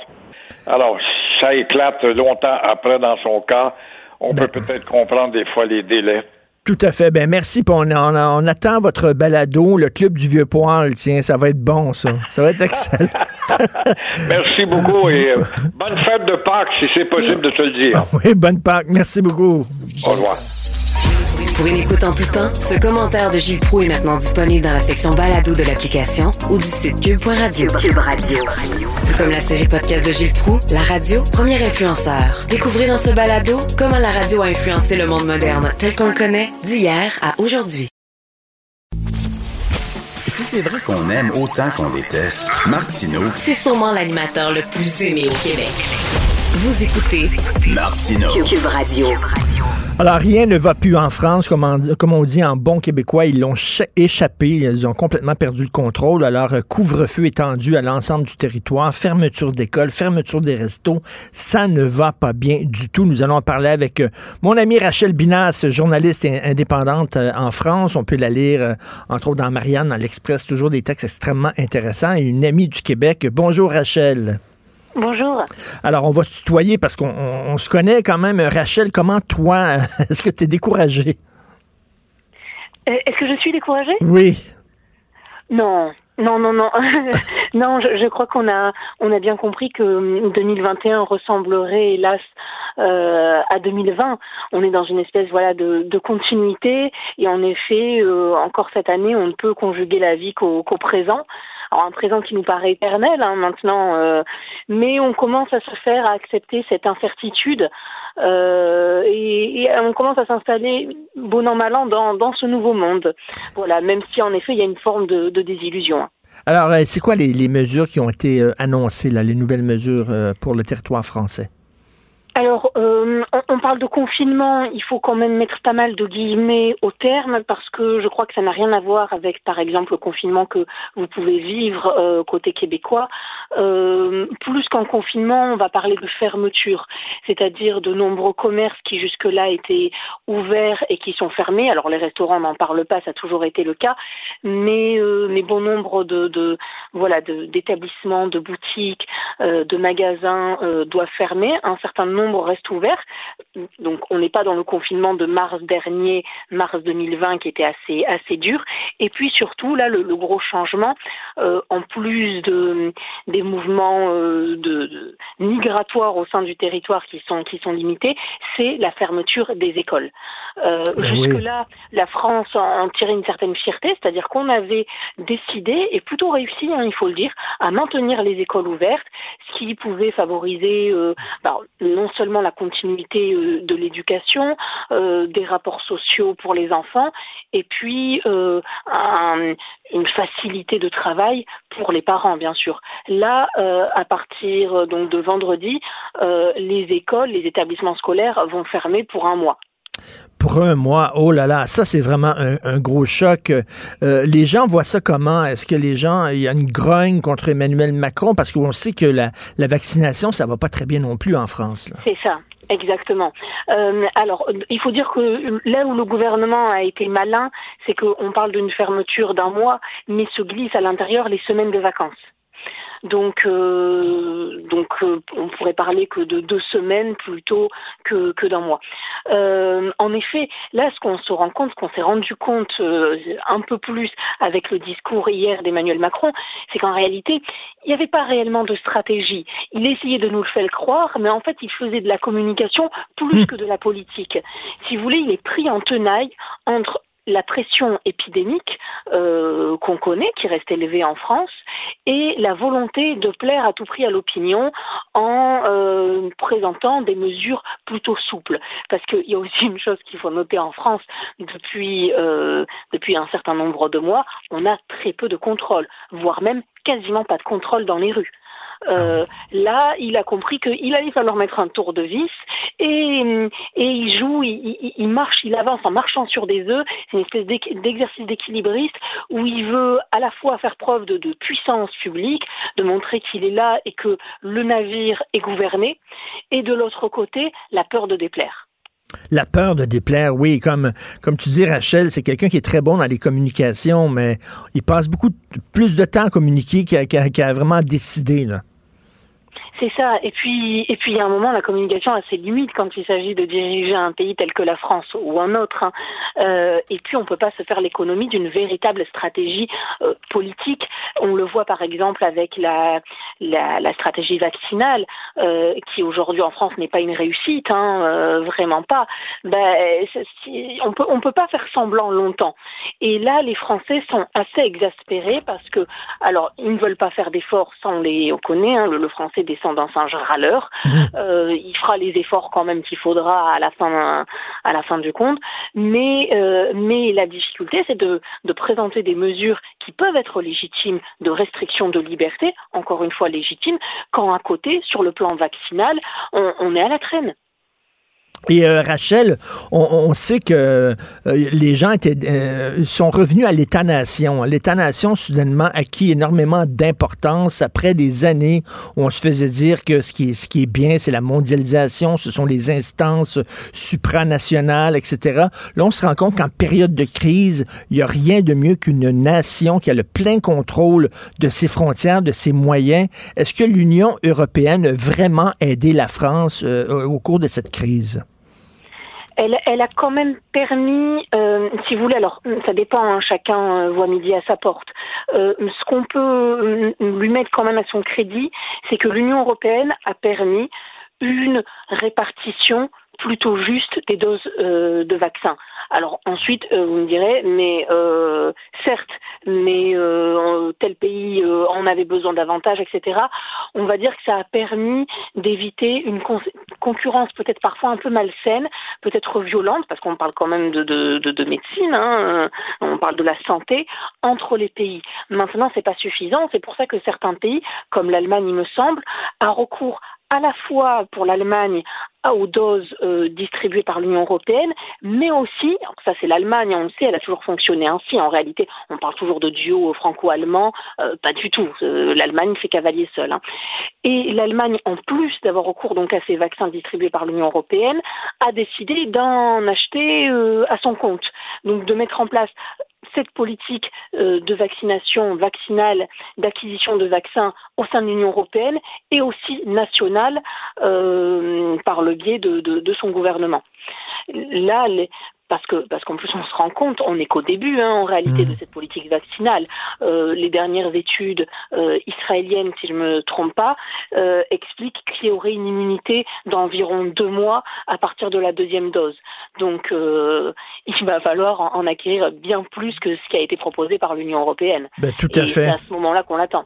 Tout à fait. Et en terminant, vous êtes chanceux en Europe parce que quand même, tu roules pendant une heure d'auto, une heure trente d'auto, tu te retrouves dans un autre pays avec une autre langue, une autre culture, etc. Au Québec, c'est tellement grand qu'on peut rouler pendant quatre heures et on sort pas du Québec. Est-ce que les gens vont, vont voyager à travers l'Europe cet été, les Français? Alors là, c'est un, un, petit peu tôt, mais c'est un petit peu tôt pour le dire. Néanmoins, ce que, ce que je peux vous, vous dire, c'est que depuis l'annonce ou la possibilité des annonces des mesures, hein, parce qu'on en est là, hein, il y a une espèce de suspense à chaque fois, euh, avant chaque annonce, euh, on ne sait pas exactement quand euh, le gouvernement prendra la parole, etc. On observe déjà des mouvements en interne à l'échelle nationale, c'est-à-dire que les laboratoires sont pris d'assaut pour, pour faire des tests et les Français se déplacent au sein même de leur pays. Maintenant, c'est quand même difficile parce qu'il y, y, y, a une instabilité, hein, il est difficile de, de se projeter. Il faut, voilà, il faut accepter ce, comme je disais tout à l'heure, ce, présent qui nous paraît éternel. Oui, oui, c'est le jour de la marmotte de façon indéfinie. Nous allons nous en sortir. Merci beaucoup, Rachel, et bon courage, Rachel Binas. Merci, journaliste indépendante. Martineau, il n'y a pas le temps pour la controverse. Il a jamais coulé l'eau sous les ponts. C'est lui qui la verse. Vous écoutez Martino Cube Radio. La chronique argent. Une vision des finances pas comme les autres. Yves Daou, on est-tu chanceux d'avoir M. Fitzgibbon comme ministre? On est-tu chanceux? Écoute, Michel, Gérard a répondu à, la question, puis c'est peut-être aux Québécois de se la poser, mais euh, ce qui est intéressant là, hier, c'était vraiment un vaudeville politique. Euh, je te rappellerai là, pour nos éditeurs là, que le bureau d'enquête du journal, là, plusieurs journalistes ont mis en lumière à d'autres faits qui touchent les investissements personnels du ministre de l'Économie, Pierre Fitzgibbon, dans un fonds d'investissement White Star. Puis hier, là, la version de FIT, là, c'était cousu de fil blanc, là, sur ce reportage-là. D'abord, le matin même, euh, il dit que le premier ministre savait très, très bien que quand il était tous les deux à Paris avec le dirigeant, le cofondateur de White Star, qu'il était au courant que lui, euh, personnellement, était investisseur dans White Star. Dans l'après-midi, Legault dit non, à l'époque, je ne le savais pas parce qu'il y avait un investissement, qu'il avait un investissement dans l'entreprise. Donc, on ne sait plus qui qui dit vrai. Puis en plus, le matin même, au Scrum et aussi à Paul Arcan, on lui a demandé s'il y avait c'était quoi les liens entre Investissement Québec et Star. Et il avait dit il n'y a aucun rapport entre White Star et le ministère de l'Économie parce qu'il n'y a pas de lien commerciaux entre les deux. Or, le bureau d'enquête ce matin dévoile qu'il y a des liens de 20 millions entre Investissement Québec et White Star. Hey, vraiment? Donc, et quoi? Il nous a menti en pleine face?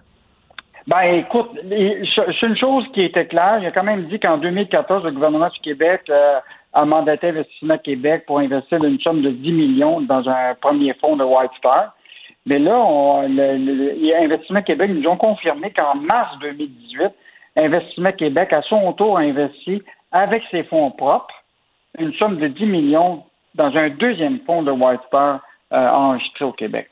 Et je te rappellerai que euh, le bureau d'enquête avait comment dit aussi là, que dans les faits qu'il y avait, bon, on, s'est aperçu que le fonds White euh, Star était dans un paradis mais qu'il y avait les deux plus hauts dirigeants de White Star s'étaient inscrits au registre des lobbyistes au Québec en juin et décembre 2020 pour faire euh, du lobby auprès du ministère de l'Économie pour un appui potentiel de plusieurs millions de dollars. Écoute, il y, a, quelque chose qui ne qui, marche pas. Et je veux ben juste te rappeler, euh, Richard, qu'au-delà des liens, Investissement Québec peut avoir de l'argent dans, dans les fonds de White Star, mais White Star, quand il y a cet argent-là, il investit dans des entreprises ici au Québec. Alors, ce qui est fascinant, c'est qu'il y a des entreprises dans lesquelles White Star a investi au Québec, pour lesquelles ces entreprises-là ont eu de l'aide aussi d'Investissement Québec. Je vous donne des exemples. Euh, Dialogue, qui est une firme en hmm. télémédecine, euh, M. Nubo. Euh, donc, euh, tous les liens là, et la transparence entre Investissement Québec, ministère de l'économie, là, ça, là, c'est comme ça manque beaucoup de transparence, puis on va continuer à, à mettre le à mettre le, le, le ministre sur, euh, sur la chaleur. Ben oui, ben oui, tout à fait. Écoute, il faut, il faut dire aux gens de regarder la caricature des Grecs. Grec est bien bon, mais là, il surpasse aujourd'hui. C'est tellement drôle. Euh, D'un côté, tu vois le go quand il était dans l'opposition qui dit assez les chums, assez les magouilles, les conflits d'éthique, les profiteurs. Puis là, après ça, tu vois à côté maintenant qui est premier ministre, il est à côté de M. Fitzgibbon avec le gros sourire. C'est vraiment pas bon pour euh, la politique, ça. non, c'est très bon. Écoute, les, les, donc, y, il y a un son hein, dans le journal de Montréal, les gens ne veulent rien savoir euh, de mettre de l'argent public dans un stade de baseball.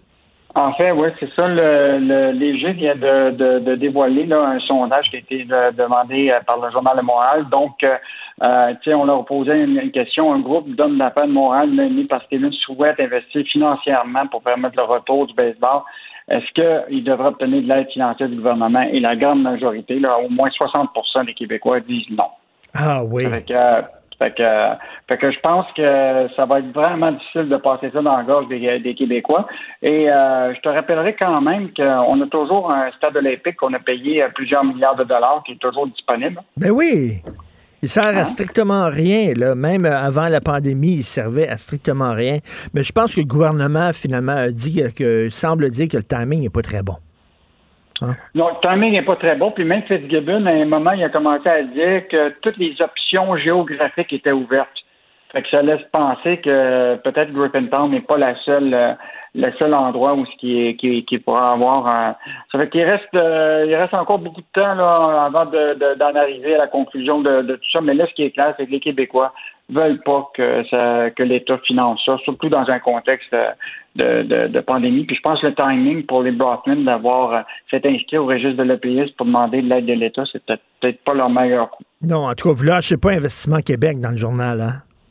Non, mais là, là, écoute, là, là, ça, on a au journal une série qui s'appelle Il vous cache des choses. Hmm. Et là, ce qui est intéressant, c'est que par l'entremise de la loi sur l'accès à l'information, notre journaliste Sylvain Larocque a demandé le nom des entreprises dans lesquelles ils ont investi de l'argent Investissement Québec. Parce que dans leur rapport annuel, ils ont fait 1450 interventions financières. On leur a dit, dites-nous les 1450. Ils nous en ont, ils nous en ont donné 83. 83 sur 1450? Oui. Mais pourquoi? Attends une minute, je comprends pas. Investissement Québec, c'est notre argent, c'est notre argent public. Il me semble qu'on a le ben droit de savoir aussi qu'on investit notre argent. Dans le rapport annuel, ces interventions-là, les 1450, ont une valeur minimale d'un milliard de dollars par année. Ben voyons. Et, là, une, une réponse, ce n'est pas une question de transparence, c'est vraiment plus la préservation de l'information client et de la sensibilité du client. Ben là, euh, on vit en démocratie ou pas, là?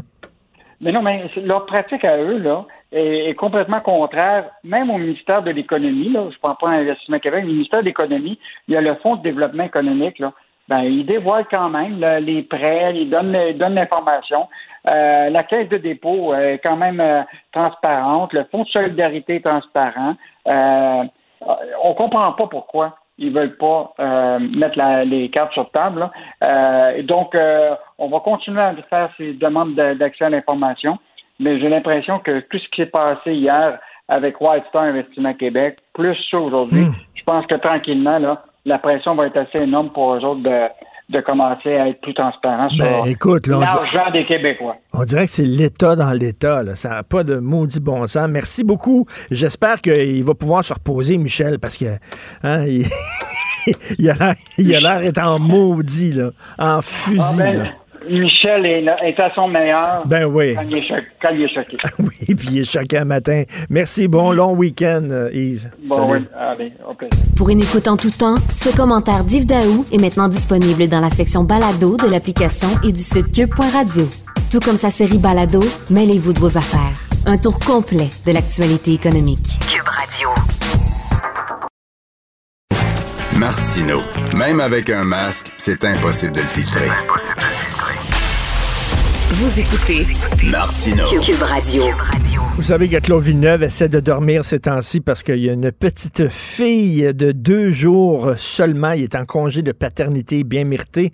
Alors, nous discutons avec Yasmine Abdel-Fadel, analyste politique, collaboratrice à l'émission de la Haute sur la colline avec Antoine Robitaille. Salut Yasmine. Bonjour Richard. Je suis pas tout seul à trouver très, très, très confus le message du gouvernement concernant les variants. C'est assez bizarre que d'un côté, on nous dit, dans la même phrase, on est dans une troisième vague, ce qui devrait quand même être alarmiste. si on est dans une troisième vague, mais on va pas reculer sur le relâchement des mesures. C'était étrange, ça. Euh, c'est clairement un faux pas en termes de communication du gouvernement. Hier, euh, on voyait qu'il y avait de la confusion sur la ligne. Le gouvernement, la décision gouvernementale, bon, elle n'était pas facile à prendre, là, on va se le dire, mais ça, ça détonnait avec 24 heures avant, là, où tout était sous contrôle, que ben c'était parfait, qu'Arruda nous disait que euh, jusqu'à 2000 cas, ça, il dérangeait pas, puis qu'on était un village gaulois finalement. Ben, moi, moi, ça m'inquiète parce que ça me dit qu'ils l'ont pas vu venir, cette euh, énième vague-là, parce qu'on peut pas changer finalement de, de message en si peu de temps. Euh, c'est un peu inquiétant. Et on se demande qu'est-ce qui s'est passé au cours des dernières heures pour que soudainement ils changent, leur message. Est-ce que c'est les gens du milieu de la santé qui leur ont dit, ben là, ça n'a juste pas de bon sens. Là. Écoute, ils ont reçu un téléphone, ils ont discuté avec des gens pour vraiment virer sur un scène comme ça. Là.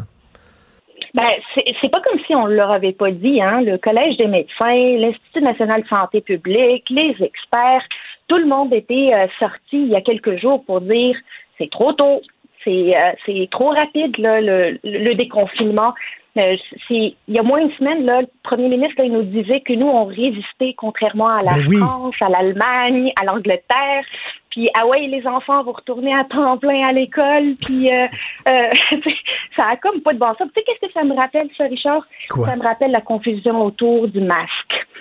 Ça, ben là, oui. écoute, on nous disait pas de masque, pas de problème. C'est même dangereux pour vous, le masque. Là, tout d'un coup, c'est euh, euh, pouvez-vous le mettre, s'il vous plaît, pour quand vous prenez le métro? C'est à peu près, euh, c'est à peu près un déjà vu ce qu'on a eu hier. Ben oui, parce que s'il y a une semaine, il disait le Québec résiste à la troisième vague, ce qui est un peu, un peu quand tu y penses, un peu weird de dire ça. C'est comme si le virus arrêtait à la frontière. C'est comme si la pandémie, on vivait sous, sous une cloche de verre au Québec et ça ne touchait pas. C'était, on faisait preuve d'un optimisme un, peu, un, peu candide et naïf. Là. presque du jovialisme, je dirais. Là. Comment dire à un enfant, ah ouais, retourne à l'école, c'est sécuritaire, c'est bon pour toi. Mais euh, tu sais, euh, dès que la cloche sonne, là, la dernière cloche sonne, ben tu peux plus les voir la personne que tu as passé la journée avec, parce que là, ça devient dangereux. Là, il, y a un manque de, il y a un manque de cohérence là à quelque part. Puis surtout, ce que, ce qui me, qui aussi me surprend, c'est les 50 nuances de rouge que j'appellerais. Tu sais, le rouge de Québec, de Gatineau puis de Lévis, là, c'est comme pas le même rouge qu'à Montréal.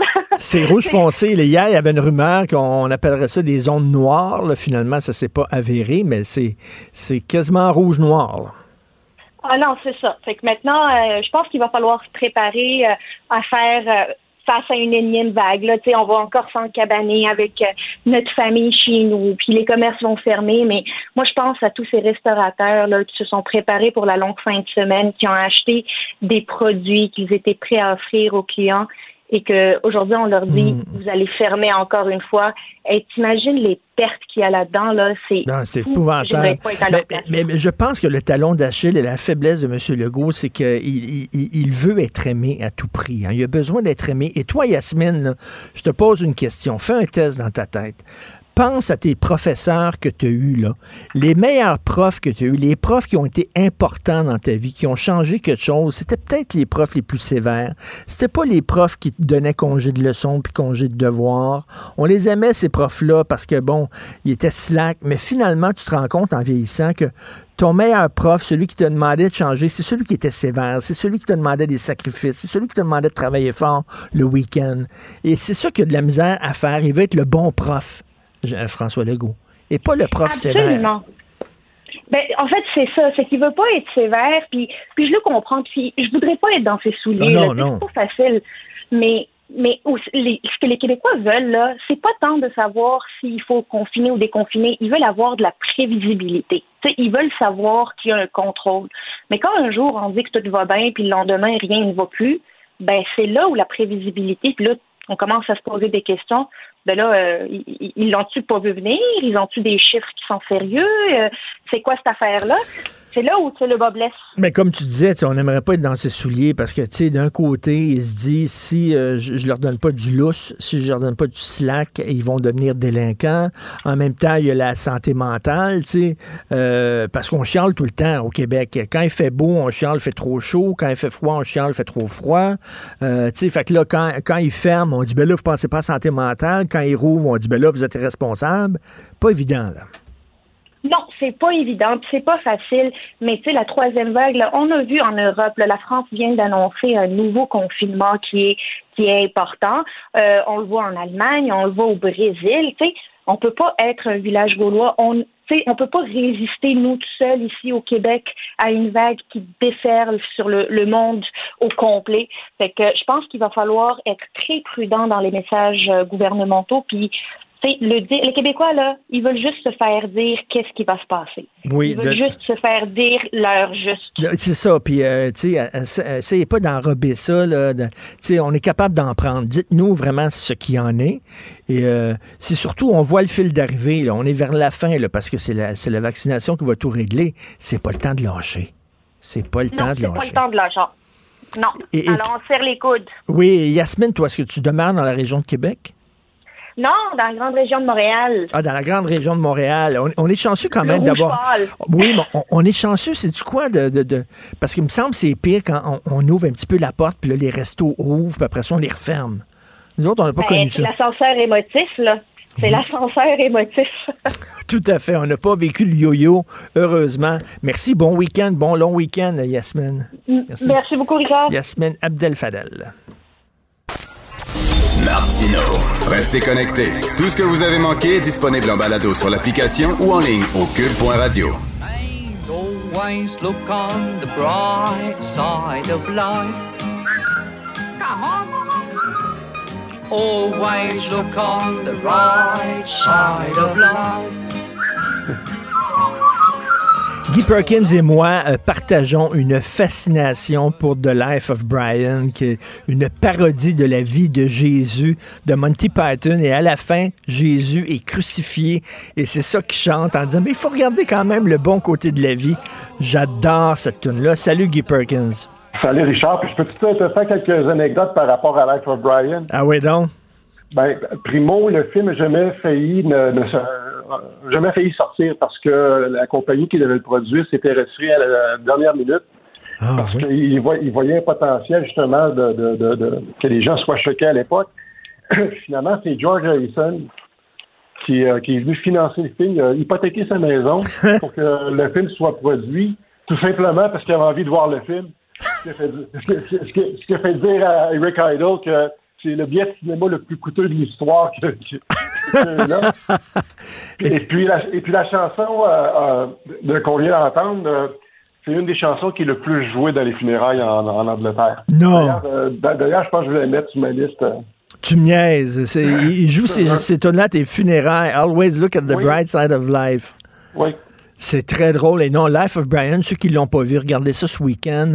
Euh, c'est une parodie de la vie de Jésus. Je pense que ça euh, entre toi et moi, Guy, aujourd'hui, ce serait plus possible de faire un film comme ça. Absolument pas, parce qu'il y a deux choses, évidemment. Il y a l'aspect du blasphème religieux. Mais il faut se dire aussi que dans Life of Brian, euh, les Monty Python ont prédit les woke, parce que je sais pas si tu veux, y a un personnage là-dedans là, qui tout d'un coup, il décide, lui, qui veut se faire appeler Loretta, qui s'identifie comme une femme, puis qui veut avoir des enfants. je me souvenais plus de ça. Je me souvenais plus de ça. Écoute, tu veux nous parler, bien sûr, c'est la, c'est la, Pâque qui arrive bientôt, vendredi saint demain. Tu veux nous parler du Jésus historique euh, suite à un livre qui, euh, qui a été écrit par Bart D. Herman, E-H-R-M-A-N. Comment s'intitule le livre? Ben, c'est, pas, c'est pas un livre, c'est une série de livres, qui est intéressant dans Bartleman, il faut, le, voir en fonction de, qui il est, parce que lui, c'est une série de livres qu'il a écrit. Puis ce que je trouve intéressant, lui, c'est son cheminement. Parce que comme je dis souvent, moi, ce qui m'intéresse chez les gens, c'est pas tant la position qu'ils prennent, mais le, cheminement qu'ils ont pris pour aboutir là où ils hmm. sont. Parce que lui est devenu une des grandes sommités, justement, au niveau de, des recherches historiques euh, sur l'étude biblique et euh, surtout le, Nouveau Testament. Mais lui, d'où il part, c'est ça qui est intéressant, c'est que euh, lui a eu un épisode Born Again dans son adolescence. OK. Fait que c'est un type du Kansas qui avait une vie religieuse comme n'importe quelle personne du, du, euh, du Bible Belt aux États-Unis. Mais euh, en surplus, euh, il a vécu un moment born again, puis là, tout d'un coup, lui, ça, il a consacré sa vie à, à la religion, à Jésus, à la Bible. Parce que pour lui, évidemment, dans, le, contexte born again, tu ne peux pas avoir plus, euh, plus littéraliste, plus fondamentaliste que ça. C'est que pour eux, euh, la Bible, ben, c'est la parole révélée et faillible de Dieu, puis la, Bible ne contient pas d'erreur. Mais, mais, lui, soudainement, il en est sorti de ça. Là. Maintenant, il y, a, un regard critique sur tout ça. Là. Ben, ben absolument, parce que, évidemment, dans son cheminement, c'est qu'il a, commencé par aller à, à la Moody Bible Institute, où ce qu'ils font justement une, euh, une ou des recherches bibliques, mais vraiment dans un cadre théologique. Ils ne sont pas là pour avoir un regard critique, mais euh, c'est de vraiment euh, aller à fond dans la théologie pour éventuellement devenir pasteur. Mais évidemment, lui, assez, rapidement, il a réalisé qu'il y avait des affaires qui ne fitaient pas avec sa perception, en disant c'est supposé que la parole de Dieu est faillie, puis de ne pas contenir d'erreur. Assez rapidement, il a vu qu'il y avait des, ben, des contradictions, entre, entre autres, entre les quatre évangiles. Écoute, il y a, récemment, il y a quelques années, Scientific American avait fait un portrait robot de à quoi aurait ressemblé Jésus selon euh, euh, la, la, grandeur des gens à cette époque-là, le poids des gens à cette époque-là, ce qu'ils mangeaient, leur diète et tout ça. Et ils avaient fait comme un genre de portrait robot. Et Jésus ressemblait à Danny DeVito. Vraiment, là, Danny DeVito avec un teint olive, c'est rien, là, ça n'a rien à voir avec les Jésus historiques. Ben, premièrement, la question, c'est Jésus comme personnage historique, là, on s'entend fils de Dieu, puis tout ça, ben non, on oublie ça, là, mais comme personnage historique, est-ce qu'il a existé? Bon, là-dessus, les, experts dans le domaine s'entendent pour dire que oui, qu'il y a un type qui a existé, effectivement, mais évidemment, là, euh, tous les exploits qu'on lui a attribués sont, sont euh, très exagérés. Puis d'ailleurs, quand on regarde l'histoire de, de, de, de, venir au monde d'une vierge, puis ainsi de suite, euh, puis qui a accompli des miracles, puis qui, était, qui avait un talent d'orateur ou de, preacher. C'était des affaires qui, qui étaient euh, attribuées à plusieurs personnages, dont entre autres, exemple, euh, Apollonios de Tiane. Il y avait beaucoup de personnages, en guillemets, similaires à l'époque à qui on attribuait certains exploits. Mais dans le cas de Jésus, ça dit ce qui est clair, c'est ce que Bartleman fait ressortir dans ses œuvres, c'est qu'au départ, Jésus, évidemment, euh, je, ça a l'air niaiseux ce que je vais dire, là, mais il n'était pas chrétien pendant tout. C'était un juif. Ben oui, c'est un juif. C'est un juif, puis lui, son, son intention, c'était pas de faire partir une religion parce que euh, tu sais qu'encore là, à l'époque, euh, oui, il y avait le judaïsme, il y avait les juifs, mais comme aujourd'hui, il y avait différents courants, il y avait une multitude de courants, dont euh, il y avait quand même des courants qui étaient plus importants que d'autres, comme entre autres les pharisiens, les sadducéens, puis les esséniens, puis ainsi de suite. Mais, mais, la plupart avaient tout un petit peu un côté apocalyptique. Jésus, lui, était dans un courant très apocalyptique, puis son, son ministère tournait autour de ça. Puis ça, encore là, évidemment, c'est pas l'interprétation comment dire, euh, où ce que euh, Mark essaie de, trouver des façons indirectes prouver ça, c'est tout à fait clair de la façon que, que, que, que, c'est déterminé. C'est vraiment par la suite, quand le christianisme est apparu, qu'on a vraiment déformé le, ministère de Jésus.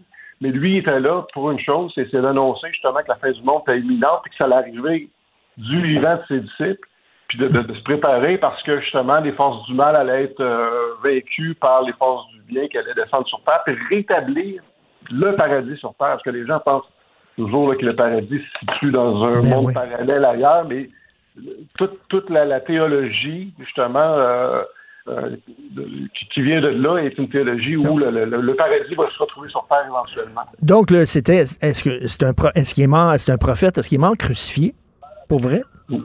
Oui, oui, encore là, c'est, la, crucifixion, là. Euh, les, Romains, évidemment, il, il, était là, le, Ponce Pilate, entre autres, c'est-à-dire les, gouverneurs romains qui étaient dans les provinces, il y avait deux rôles essentiels euh, quand ils étaient à quelque part, c'est-à-dire de, prélever des taxes puis maintenir l'ordre. Dès le moment que quelqu'un était soupçonné d'être un, un emmerdeur, on le prenait pour le tuer, puis les, les, euh, procès n'étaient pas très longs, c'est-à-dire eux faisaient de la crucifixion massive pas mal mieux qu'on fait de la, vaccination aujourd'hui. c'est ça, c'était très courant, les crucifixions à l'époque. Oui, oui, puis même encore là, c'était pas exceptionnel. Il faisait ça vraiment de façon industrielle. Parce que tous les jours, Ponce Pilate, il y avait dans son agenda euh, des gens qui passaient devant lui disaient ben écoute, lui, on soupçonne d'être un emmerdeur. Euh, il peut euh, créer un soulèvement, parce qu'il faut se souvenir que, évidemment, toute la question, justement, de la crucifixion se passe autour de la, de Pâque juive, c'est-à-dire où ce que tout le monde se rassemble. Euh, même les Juifs à l'époque, c'était une diaspora, puis tout le monde se rassemblait à Jérusalem pour, euh, pour la Pâque, pour les sacrifices au temple. Évidemment, pour les Romains, c'est toujours un petit peu inquiétant parce qu'il est arrivé souvent historiquement, puisqu'il faut le mettre dans le contexte historique, où tu avais des franges radicales juives qui euh, voulaient se soulever, qui ont fait des tentatives de soulèvement. Euh, puis, euh, eux autres, évidemment, ils ont toujours euh, renversé ces soulèvements-là. Mais euh, évidemment, la crainte, c'était de voir Jésus comme un emmerdeur qui voulait justement créer ce genre de soulèvement. Parce que les gens vont penser qu'il était, qu'il était exécuté parce qu'il euh, osait se, prendre pour Dieu. Ça, évidemment, c'était l'argument des, des, pharisiens là, qui. Mm-hmm. mais c'était pas ça. Mais pour Pilate, lui, c'était le potentiel que le type euh, pouvait créer un soulèvement puis créer la bisbée, c'est que euh, Pilate, au bout de deux minutes, disait OK, mais prenez-le, puis euh, on va l'exécuter. D'habitude, c'était pas plus, plus, long que ça. Ben, c'est pas, passé inaperçu. Puis ça, ça, ça le, fait que, bon, évidemment, la résurrection, ça, si tu y crois, tu y crois, là, mais euh, il a été sacré, quoi, dans, dans, dans, une grotte avec une grosse roche devant, ça, c'est vrai, c'est historique, ça? Non, ça, encore là, ça, c'est vraiment de l'interprétation encore là, c'est le travail de, de Bart et des, chercheurs qui, ont, essayé de recontextualiser. Mais ça, c'est des choses qui ont été carrément construites par la suite avec euh, les, apôtres qui ont survécu et qui ont créé une théologie autour de ça, puis une doctrine. Mais dans le fond, le, le, le christianisme, c'est pas la religion de Jésus, c'est dans le fond une religion à propos de Jésus. C'est ça. Puis d'ailleurs, d'ailleurs, les auteurs de l'Évangile n'étaient même pas des contemporains de Jésus. Là. Ils l'ont même pas connu. Là.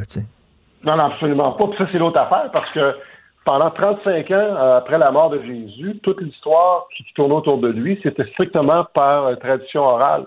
Fait qu'on on, sait qu'on on a juste à se compter des histoires dans, dans, une salle, puis à faire le jeu du téléphone, que c'est pas long que c'est déformé. Fait qu'imagine, toi, que demain matin, on doit, on doit écrire une, une, euh, une biographie sur Ronald Reagan de 35 ans. Ben oui, c'est Strictement basé sur le bouche à oreille. Là, ben oui, non, finalement, c'est un juif que, qui a donné naissance à une religion grâce au téléphone arabe. Bodoum, bodoum. OK. OK. Merci. De, donc, euh, Bart D. Herman, E-H-R-M-A-N. Et sur une base personnelle, mon cher Guy, t'habites à Québec et t'as la COVID. Ben oui. T'as la COVID. Euh, je suis, euh, je suis pas très content. Euh, je suis pas très fier parce que bon, on va régler une chose. Tu sais très bien que je n'ai jamais été un négationniste. Au contraire, j'ai toujours ben non. été le soutien total au gouvernement. puis malheureusement, c'est-à-dire, il s'agit juste d'avoir un moment d'inattention, puis on, peut y passer. Puis on peut voir qu'avec les variants qui sont en circulation, que euh, n'importe qui peut, euh, peut y passer. Je suis chanceux à date, euh, parce que tu sais que mon frère l'a eu. lui, a eu des, symptômes très sévères, puis il a dû être hospitalisé. Mmh. Jusqu'à présent, je m'en sors très bien. Qu'est-ce que tu as de la fatigue? Euh, oui, bien surtout, puis d'ailleurs, c'est ce qui me fait penser qu'ils euh, disent que le virus vient de, de chauve-souris ou de pangolin, mais moi j'ai l'impression que ça vient de chat parce que j'ai tout, le temps le goût de dormir. T'as tout le temps le goût de dormir. Fait que t'es en quarantaine jusqu'à quand, là? Euh, jusqu'au jusqu'au 8. Jusqu'au 8 avec puis ta blonde là aussi. Ben oui, puis ça, c'est ce qui m'écarte, parce qu'évidemment, de, de, moi l'attraper, je, je, je suis capable d'assumer, mais c'est ça le problème, c'est quand tu l'attrapes, c'est sûr que dans ton environnement immédiat, tu, tu vas avoir un, impact. Puis euh, ma blonde, forcément, euh, de par la proximité, il euh, n'y a pas échappé non plus. En tout cas, j'espère que tu vas l'avoir de, forme bénigne parce que je sais que ton frère l'a eu très raide. il y a eu plusieurs hospitalisations. Tu avais été très inquiet. Euh, j'espère que ça va être seulement de la fatigue. Et j'espère, Guy, que ce qui est arrivé au gym de Québec, puis le propriétaire du gym de Québec, que ça va allumer certaines personnes qui ont tendance à banaliser ça en disant, mais regarde, même lui qui croyait pas à la pandémie, ben même lui est aux soins intensifs. Absolument. Je pense qu'il faut tous euh, prendre des notes. Puis moi aussi, ce qui me frustre, c'est que j'étais à une semaine d'avoir mon vaccin. Ah. ah. ça, c'est plate, vraiment. Ben, fais attention à toi, soigne-toi bien et euh, bonne Pâques, euh, bonne Pâques athée, malgré tout. Salut, Guy. Salut. Martineau, il n'y a pas le temps pour la controverse. Il a jamais coulé l'eau sous les ponts. C'est lui qui la verse. Vous écoutez Martineau. Cube Radio. Ça, c'est vraiment étrange. À chaque fois que je parle à Luc La Liberté, il y a une personnalité américaine euh, qui meurt. une, fois, c'était Larry Flint. Là, bon, écoute, je pense que ça fait trois, quatre fois que ça arrive où on se parle, puis la veille, quelqu'un d'important est mort. C'est vraiment étrange. Et là, c'est G. Gordon Liddy. G. Gordon Liddy, c'était un des fameux plombiers de Nixon. Voilà, donc on passe d'un complot à l'autre. Ben Moi, associé à, la chronique nécrologique et qui, qui entraîne, semble-t-il, dans mon sillage des, des décès, puis l'autre complot qui était bien réel, celui-là, qui était le, scandale du Watergate. Euh, écoute, il y, a une brochette, une galerie de personnages intéressants en histoire américaine, pour le meilleur et pour le pire. Euh, des personnages dont le, le, passé et les actions sont admirables, tout comme d'autres nous, nous renseignent aussi sur euh, les profondeurs insondables de l'âme humaine. Oh, que c'est bien dit. Donc voilà, Monsieur Monsieur Lady, c'en est un de, de, de ceux-là. Euh, c'est un personnage, quand je disais fascinant, c'est euh, écoute, le, le, gars est pas, c'est un ancien du FBI avant l'élection de Lincoln, de, de, de Nixon. C'est un ancien du FBI. Euh, le gars est issu d'une grande université américaine. Euh, il, il, a donc un profil qui le rapproche beaucoup plus de, de l'élite et pas nécessairement d'un cambriolage organisé en théorie par des plombiers pour espionner le, le camp adverse. Mais c'est pas mal un des principaux responsables de ce qu'on pourrait appeler les bases œuvres de M. Nixon. Et, et Lady est prêt, un peu comme on a beaucoup parlé de, de, de Roger Stone, hein? c'était euh, Stone qui a d'ailleurs le, le, visage de Nixon hmm. gravé dans le, dans le dos, tatoué dans le dos. Monsieur Lady est dans les mêmes eaux, c'est-à-dire qu'il fait partie de ceux qui euh, ont même dit, hein, finalement, en parlant du président, que ta volonté soit faite. Hein? Grosso modo, si je suis un, soldat, un lieutenant au service total du chef, et il a jamais regretté d'avoir organisé euh, le, cambriolage du, Watergate. Et il est loin de se douter, quand il organise ça, euh, de la déchéance dans laquelle il va être entraîné. Parce qu'il faut rappeler que quand ça se produit, le Watergate, en 72, le Nixon est de retour d'un voyage en Chine qui est littéralement triomphal. Ben il, a écrasé son opposant McGovern aux élections. Euh, on commence à peine, d'ailleurs, à s'intéresser au comité de réélection du président, qui a un drôle de nom, M. Ledy contribue à ça. Ça s'appelle, ça s'invente pas, le CREEP. Le committee, ça s'appelle le, Committee to Re-elect the President. Donc, ça s'appelle le CREEP. Et, on va se rendre compte qu'il y a eu là aussi un certain nombre de magouilles. Je l'ai souvent dit, quand on s'inquiétait de l'entourage de Donald Trump et des gens qui grenouillaient pour profiter de cette présidence-là, euh, il n'y a que deux précédents au 20e siècle dans l'histoire pour ça.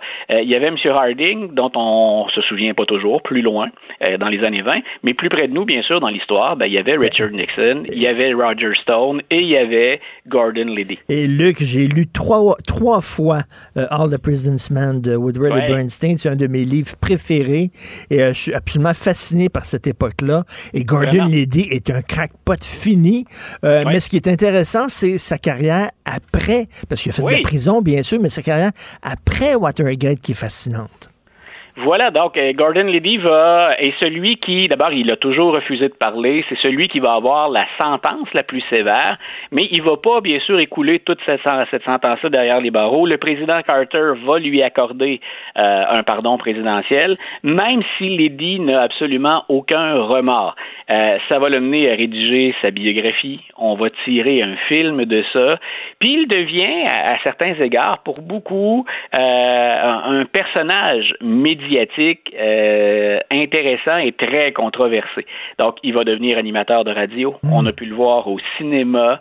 il a fait une tournée de débat, d'ailleurs, contre Timothy Leary, qui était le, principal le, principal porteur de la consommation du LSD à une autre époque. Autre temps, autre mœurs, dit-on. Donc, on, en faisait la promotion dans certains cas ouvertement. Donc, il devient un, personnage. il n'a pas, a pas écrit des romans d'espionnage. Est-ce que je me trompe ou c'est un autre plombier? C'est lui, Non, c'est lui qui a contribué à ça. En fait, il va, un peu comme l'ont fait ceux qui sont autour de, de, Donald Trump, et ils vont continuer à le faire, il a monnayé sa célébrité. Pour le meilleur et pour le pire, aux États-Unis, ben, la célébrité, ça se monnaie, et c'est exactement ce que va faire Gordon Liddy. Et ça va le mener jusqu'à, ben, il est décédé à 90 ans, donc une longue vie. Euh, certains vont l'avoir trouvé absolument abject, euh, repoussant ou à la limite insignifiant. Euh, d'autres vont avoir été fascinés et passionnés par sa carrière et par son chef. Oui, et il faut revoir ce week-end, ceux qui ont le temps, le film Nixon d'Oliver Stone. Je ne suis pas un fan d'Oliver Stone. Je trouve ces films très lourds, très manichéens, tout ça. Mais le portrait psychologique qu'il fait de Nixon est super intéressant c'est le bout. Je suis content que tu en, parles finalement de, de, ça parce que euh, moi, c'est ce qui m'a agacé au départ, mais c'est la part de liberté que s'accorde Roger Stone. Quand il a parlé de l'assassinat de, de, Kennedy, par exemple, dans son dans son pardon? Oliver Stone. Oui, Oliver Stone. Quand il a fait, quand il a fait son JFK, il s'est permis d'aller ben chercher la thèse la plus folle et la plus complexe. En même temps, si on se donne la peine de valider autour de ça, c'est une porte d'entrée sur cet événement historique-là qui, est drôlement impressionnante. Et finalement, c'est le plaisir que j'ai tiré de, de l'écoute de Nixon et de la performance d'Anthony Hopkins. Ben oui, mais un gars paranoïaque totalement, parce que comme tu le disais, là, il, était entré avec une très forte majorité, ça allait bien ses affaires, et pourtant, il, il était parano, il avait, euh, il, avait aucune confiance en personne. C'était un, personnage borderline psychopathe, là, vraiment, Nixon. Donc... Puis, écoute, le, Nixon, c'est... Euh, parfois, on me demande, hein, si tu avais rencontré un ancien politicien américain, lequel voudrais-tu rencontrer? Et je pense que dans le sommet de la liste, il y a Richard Nixon. Ah ben oui ce gars-là a des compétences, des connaissances, des contacts sur la scène internationale que je voudrais absolument euh, euh, avoir ou encore être en mesure d'en discuter avec lui. Mais il y a tout l'autre côté auquel tu viens de, de, référer. Hein, le fait qu'il ait enregistré toutes ces discussions la Maison-Blanche, c'est quand même assez particulier euh, parce qu'il n'y a aucune obligation. Si on doit conserver pour les archives nationales les écrits, le processus décisionnel, il n'y a rien qui oblige le président à enregistrer tout ça. Donc, ça relève d'une forme de, de paranoïa ou encore de, on appellerait ça dans un très mauvais français un control freak, hein, un, maniaque du, contrôle de l'information. Et écoute, pour son ouverture euh, face à la Chine, tu le disais, c'était extraordinaire. Là. Il aurait pu être un très grand président. Il était son pire ennemi. Et en terminant, écoute, je suis découragé, mon cher Luc, parce que moi, je me disais, là, une fois Trump parti, le Parti républicain va tout faire pour s'en éloigner, euh, se laver les mains. Et pardonnez-nous cette erreur-là. Nous allons revenir dans le droit chemin. Absolument pas. Non, il y a euh, c'est un représentant qui euh, représentant républicain cette semaine qui a fait parvenir un, pardon, un petit mémo au, chef de la minorité de la Chambre, qui est Kevin McCarthy. Et lui, ce, qui, ce dont il fait la promotion, puis il, semble avoir les troupes derrière lui, c'est euh, on ne va pas se distancier de Donald Trump. Regardez, Donald Trump nous a même offert un cadeau. Il nous a permis de devenir le parti de la classe des, des, des travailleurs. Donc, éloignons-nous de Wall Street, misons sur les travailleurs américains plus que jamais. Et il a accompagné son document de chiffres. Et ce qu'il montre, c'est que non seulement les travailleurs blancs sont plus enclins à suivre Donald Trump, mais sans qu'il se soit dominant, on a quand même augmenté la part de l'électorat hispanophone et de l'électorat noir chez les gens qui sont au travail. Donc, il a dit, écoutez, il nous a fait un cadeau. Il n'y a pas de date de péremption à ce cadeau-là. M. Trump est parti. Euh, continuons à exploiter le filon Trump. Alors, ça veut dire que pour les prochaines élections, 2022, pour la Chambre des représentants et pour le Sénat, assurément, la Chambre des représentants, c'est pas là où on va euh, on va assister aux plus grandes confessions ou aux demandes de pardon par rapport aux excès de l'époque Trump. Au contraire, on va atténuer ce qui n'a pas fonctionné. Par exemple, l'attaque du Capitole le 6 janvier. On va tenter d'atténuer la portée de ce, geste-là ou de ces gestes-là pour se concentrer sur ce qu'on considère être le cadeau que nous a fait Donald Trump pendant quatre ans. Le cadeau? Le cadeau, c'est comme ça qu'on a appelé ça. Ben voyons, le cadeau. ce, ne sont pas, mes termes, ce sont ceux du, représentant Banks, mais grosso, je répète, hein, son cadeau à lui, c'est pas tous les excès langagiers, c'est pas Twitter, c'est pas le non-respect, c'est pas la théorie du complot. Ce qu'il dit, c'est M. Trump nous a rendus plus populaires que jamais au sein de la classe des travailleurs. Misons là-dessus pour continuer. Donc, bien sûr, on va pas, on va pas se tirer dans le pied en, en critiquant ce qu'a fait M. Trump d'excessif, on va se concentrer mais, sur. Mais, mais misons là-dessus, c'est-à-dire, oui, bon, parlons à ces gens-là, mais de façon plus intelligente que le faisait Trump. Comme tu me disais la dernière fois, euh, euh, les, la cause de Trump, elle était noble, sauf que c'était le mauvais porte-parole. Donc, euh, c'est ça. Voilà, mais comme, mais comme ces gens-là ont suivi Trump, tu te dois de, pour, pour continuer à les avoir, tu te dois d'entretenir le souvenir de Trump. C'est là, mm. c'est là l'élément où l'affaire, à mon avis, bien sûr, bien modeste, mais c'est là l'affaire de ce discours des représentants républicains. C'est qu'on, quelque part, on, on, tait les excès pour dire, ben, vous l'aimiez Donald Trump, nous, on est les porteurs de ce qu'il défendait. Alors, Biden, euh, très rapidement, mais Biden euh, qui euh, continue dans la voie de Lyndon Johnson puis de FDR. Écoute, c'est pas rien, hein? on en avait parlé, je pense, mais il a fait venir des historiens à la Maison-Blanche pour étoffer un peu sa comparaison, pour voir ce que ses prédécesseurs ont fait en temps de crise, dans les périodes difficiles. Lyndon Johnson, pour nos auditeurs, pour ceux qui se souviendraient pas euh, ou qui le connaissaient pas, donc on l'associe beaucoup à la reconnaissance hein, de la lutte pour les droits civiques, mais... The Great euh, Society voilà, la Great Society, c'était aussi les pauvres et la lutte à la pauvreté. C'était pas que la question euh, noire ou des Afro-Américains. Franklin Delano Roosevelt, c'est costaud aussi. C'est le président qui a été confronté à la crise, à la deuxième guerre mondiale. Mais Biden réfère à ça en disant regardez le plan de relance que j'ai fait voter pour l'économie, puis regardez le plan d'infrastructure que je présente ces jours-ci. Historiquement, il y a des comparatifs ou des comparaisons à faire avec ça. Et Biden mise lui sur les tomber de ces deux plans-là, infrastructure et euh, relance économique, pour dire il y a des républicains plus mous et des indépendants qui vont y trouver leur compte et c'est là-dessus que je mise pour que les démocrates s'imposent à nouveau. On verra pour 2022, mais on vise 2024, c'est certain. Bon, en tout cas, c'est bien d'être ambitieux dans la vie, quand même. Là. Ah, il, il en manque pas d'ambition, M. Monsieur, Biden. Puis je te disais, hein, il, il, est même en train de, de, tenter de faire la preuve, en tout cas, qu'à 78 ans, euh, ce qui domine dans son cas, c'est moins le manque d'énergie hein, ou le, la, disparition ou une, certaine faiblesse avec l'âge. C'est plus, j'ai 78 ans et avec toute l'expérience que j'ai, c'est à fond la caisse. Écoute, bon week-end, Luc, et j'ai hâte de voir qui va mourir la semaine prochaine, juste avant qu'on se parle. de voir ça. Salut. Bye, Richard. Bonne fin de semaine. Martino, souvent imité, mais jamais égalé.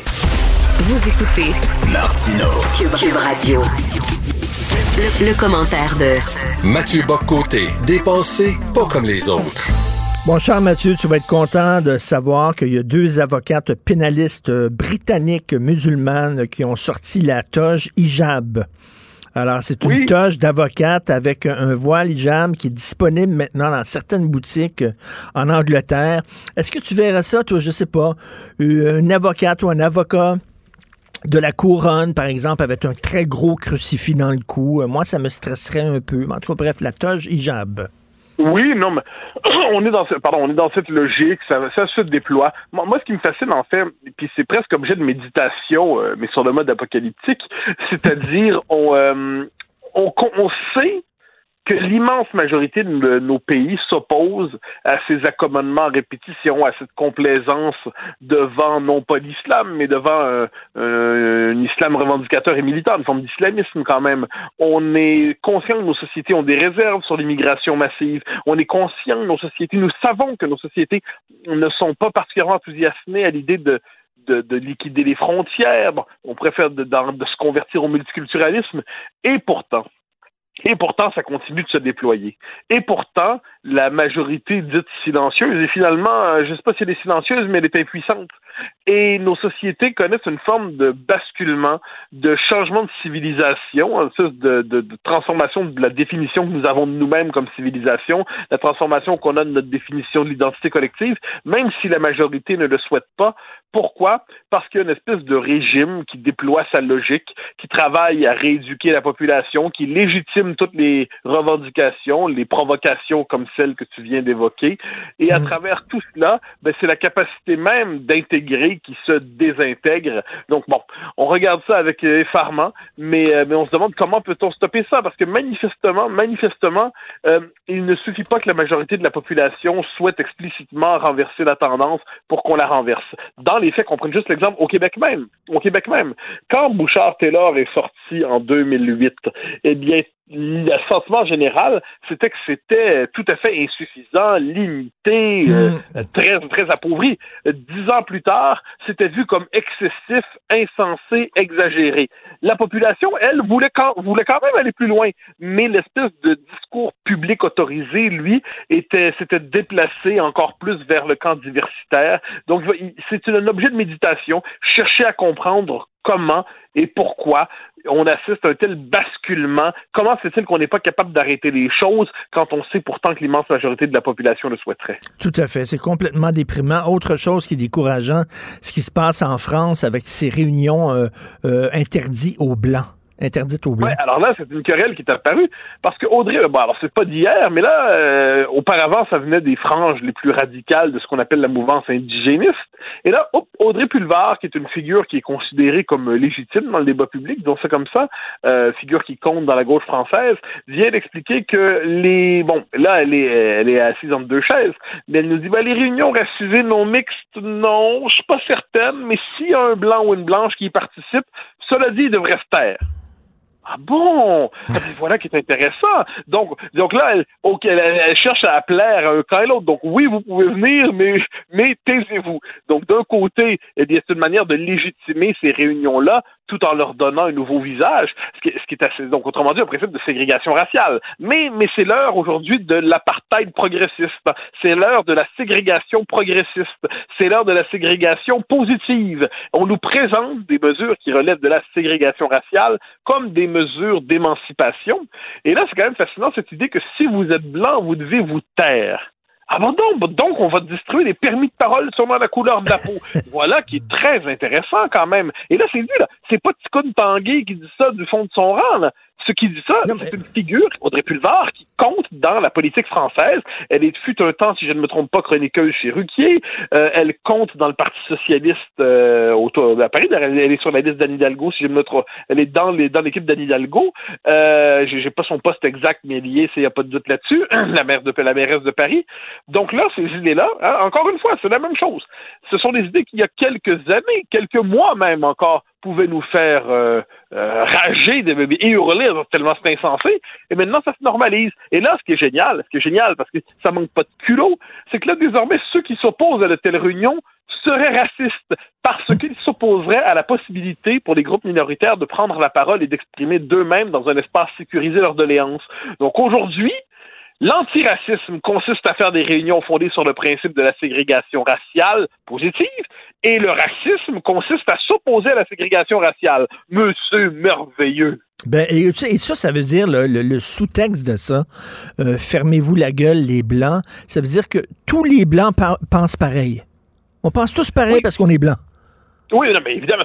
En fait, c'est que peu importe la manière dont on pense, notre blanchité, hein, là, là, ça c'est tout un univers conceptuel. Hein. Ça, c'est, c'est quand on entre là-dedans, on a l'impression de rentrer dans l'espèce de maison des horreurs conceptuelles. C'est que notre blanchité, qui serait l'expression par ailleurs de la suprématie blanche, qui structurerait nos civilisations, ferait en sorte qu'on serait conditionné de telle manière que qu'on soit de gauche, de centre, de droite ou d'ailleurs, on serait tous conditionné, orienté par notre blanchité. Dès lors, nous dit Robin DiAngelo, euh, dont on ne doit jamais cesser de parler, euh, parce qu'elle est fondamentale dans tout ce portrait, Robin DiAngelo nous dit notre job, c'est de devenir moins blanc. Et elle nous explique, sous le signe du désespoir, dans son livre Fragilité blanche, qui a été tant célébré à Radio-Canada, euh, elle nous dit, eh bien, je suis blanche, puis je me vois pas réussir. C'est tellement profondément inscrit en moi la culture de la socialisation raciste blanche que je ne me vois pas réussir à ne plus être blanche dans ma vie. Mais je peux faire d'immenses efforts pour me libérer de ma blanchité tout en sachant que j'y parviendrai jamais complètement. Moi, j'appelle ça une expiation sans rédemption. Terrible pour les congés Pascal, si je peux dire.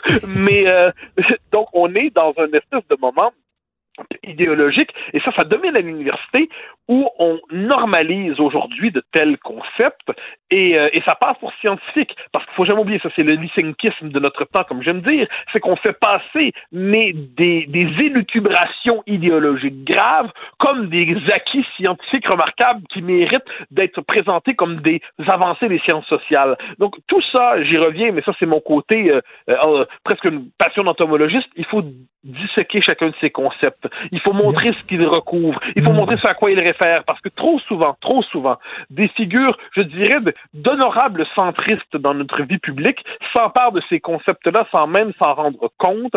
Sans même s'en rendre compte, on récupère tout ce vocabulaire-là et puis là, à un moment donné, on se met à parler sans même s'en rendre compte, comme les militants les plus woke, en croyant pourtant parler comme un homme raisonnable. Et, j'ai une bonne question concernant Denis Laferrière en terminant. On sait que Denis Laferrière, en France, il a dit, euh, lorsque j'arrive dans un nouveau pays, je regarde, je vais au cimetière et je regarde, euh, bon, les tombes pour voir si ces gens-là sont ouverts à la diversité. Puis il a dit, bon, lorsqu'on va dans les cimetières au Québec, on voit que c'est des gagnons qui sont mariés à des gagnons. Bon, donc ça veut dire qu'ils sont fermés aux étrangers. Euh, euh, je te pose la question, est-ce qu'il dirait la même chose à propos des cimetières juifs et des cimetières musulmans? Euh, ici, sur le Mont-Royal, il y a un cimetière juif et c'est rien que des juifs qui sont enterrés là.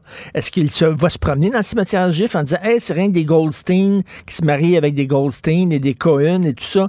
Est-ce qu'il dirait, ça veut dire qu'ils sont fermés aux autres? Est-ce qu'il dirait la même chose à partir, à partir d'une visite dans un cimetière musulman? Ah, moi, j'étais un peu effaré. J'ai, j'ai vu le segment, j'ai lu la chronique de, Sophie.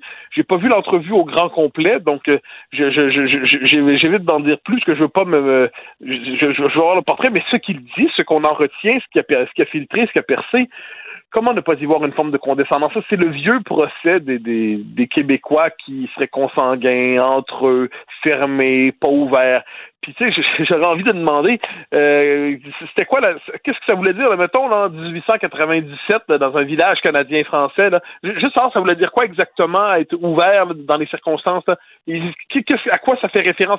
Ça allait peut-être aller aux États-Unis, hein, pour travailler aux États-Unis, dans les manufactures, pour s'ouvrir au monde? Ah, c'était formidable, ça, on l'a fait. Hmm. Donc non, j'ai l'impression que c'est une forme de, de, préjugé qui cherche à passer pour une méditation philosophique. Euh, bon, c'est vrai, Daniel Ferrière un grand écrivain, je n'en conviens pas. Il est possible que ce ne soit pas un grand philosophe, j'en lance l'hypothèse. Merci beaucoup. Bon long week-end, Pascal, à toi, Mathieu. Bonne journée, bye bye. Pour une écoute en tout temps, ce commentaire de Mathieu Bocoté est maintenant disponible dans la section balado de l'application ou du site cube.radio. Tout comme la série podcast de Mathieu Bocoté, Les idées mènent le monde. Un balado qui cherche à mettre en lumière, à travers le travail des intellectuels, les grands enjeux de notre société. Joignez-vous à la discussion.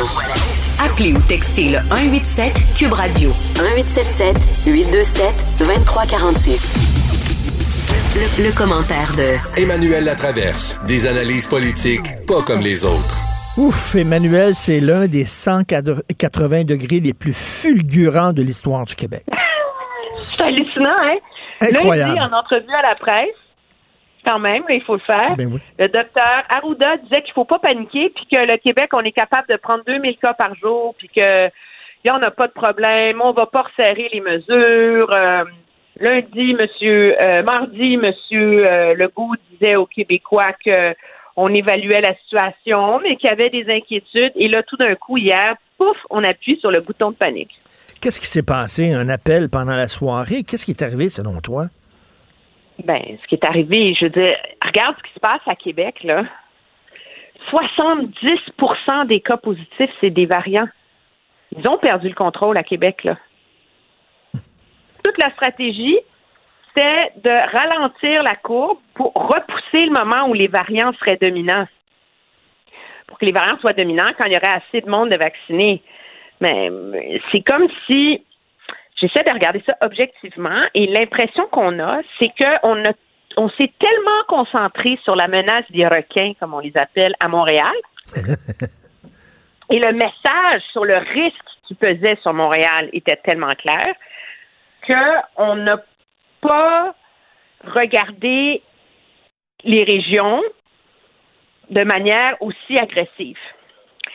Et, euh, et morale de l'histoire, ce qui fait que Montréal tient le coup, c'est qu'il y a des techniques de traçage, de dépistage hyper agressives en ce moment, où tous les cas positifs sont traités comme des variants, alors qu'on n'a pas fait ça ailleurs.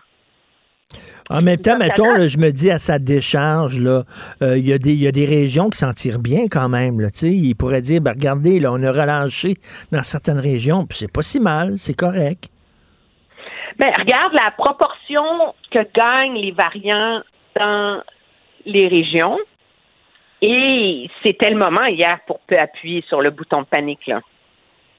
Euh, et c'est vrai, il y a toute une thèse qui est véhiculée, j'en suis là, mais je suis allée regarder, tu sais, hier, euh, M. Dubé, dans son point de presse, dit allez voir les courbes de l'INSPQ, vous allez voir, on est dans un scénario de faible adhésion aux mesures sanitaires, etc. Alors, je suis allée voir les chiffres. Et ce qui est fascinant, c'est de voir que dans le Grand Montréal, donc Montréal, Laval, Montérégie, euh, la courbe en ce moment suit vraiment une courbe d'adhésion forte. Donc, Montréal, Laval, Montérégie, les gens ont été conscients du risque et font attention. C'est pas une population qui est psychologiquement différente du reste du Québec, là, Dans les régions où depuis deux mois, tout ce qu'on dit, c'est que la menace est à Montréal, la menace est à Montréal, la menace est à Montréal, on va vacciner tout le monde, on contrôle, il n'y a pas de souci. Ben, on est dans un scénario d'adhésion moyenne. Et ça, c'est clair. Il y a une différence claire, claire, claire entre Montréal et les régions. Je ne dis pas ça pour blâmer les gens. Moi, je pense que c'est le discours du gouvernement qui ont Mais moi, ce qui me surprend, c'est que quand on regarde les taux de contagion et, le nombre de, cas positifs, c'est que déjà, cette différence dans l'adhésion aux mesures sanitaires et dans le taux de propagation était claire la semaine dernière. Et, écoute, euh, ce que tu me disais il y a quelques jours, Emmanuel, tu disais quelle est la phrase qui revient le plus souvent dans la bouche de M. Legault, de M. Dubé, de M. Arruda? C'est on le savait.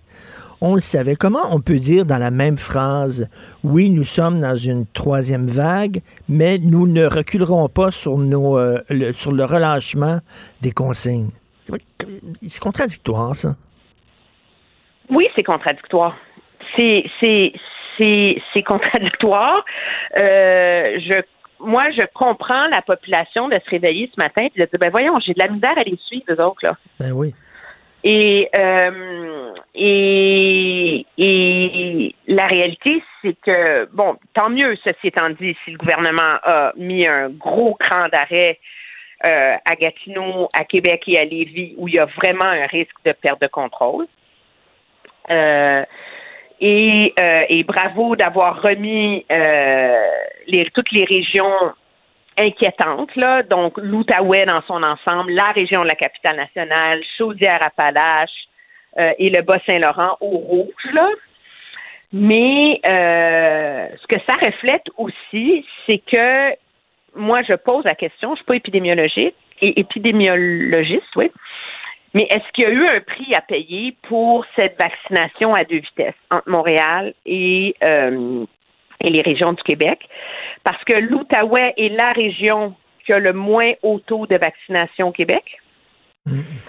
Euh, et euh, le Bas-Saint-Laurent, Rivière-du-Loup est très gravement frappé en ce moment. Puis c'est vraiment une des régions où, quand on faisait l'exercice d'aller voir qu'on pouvait avoir des rendez-vous, où ceux-ci étaient le plus tardif. Alors là, il y a un réalignement général, moi, je pense, du, discours et de l'approche du gouvernement. Puis ce qui m'a un peu inquiété hier, c'est d'entendre M. Legault dire, mais on va peut-être c'est important de le dire, là, ceci étant dit, mais on va, on va, les mesures sanitaires peuvent encore changer. Ça va très vite. Tout peut basculer et donc on va gérer ça au jour le jour. Hmm. Pardon?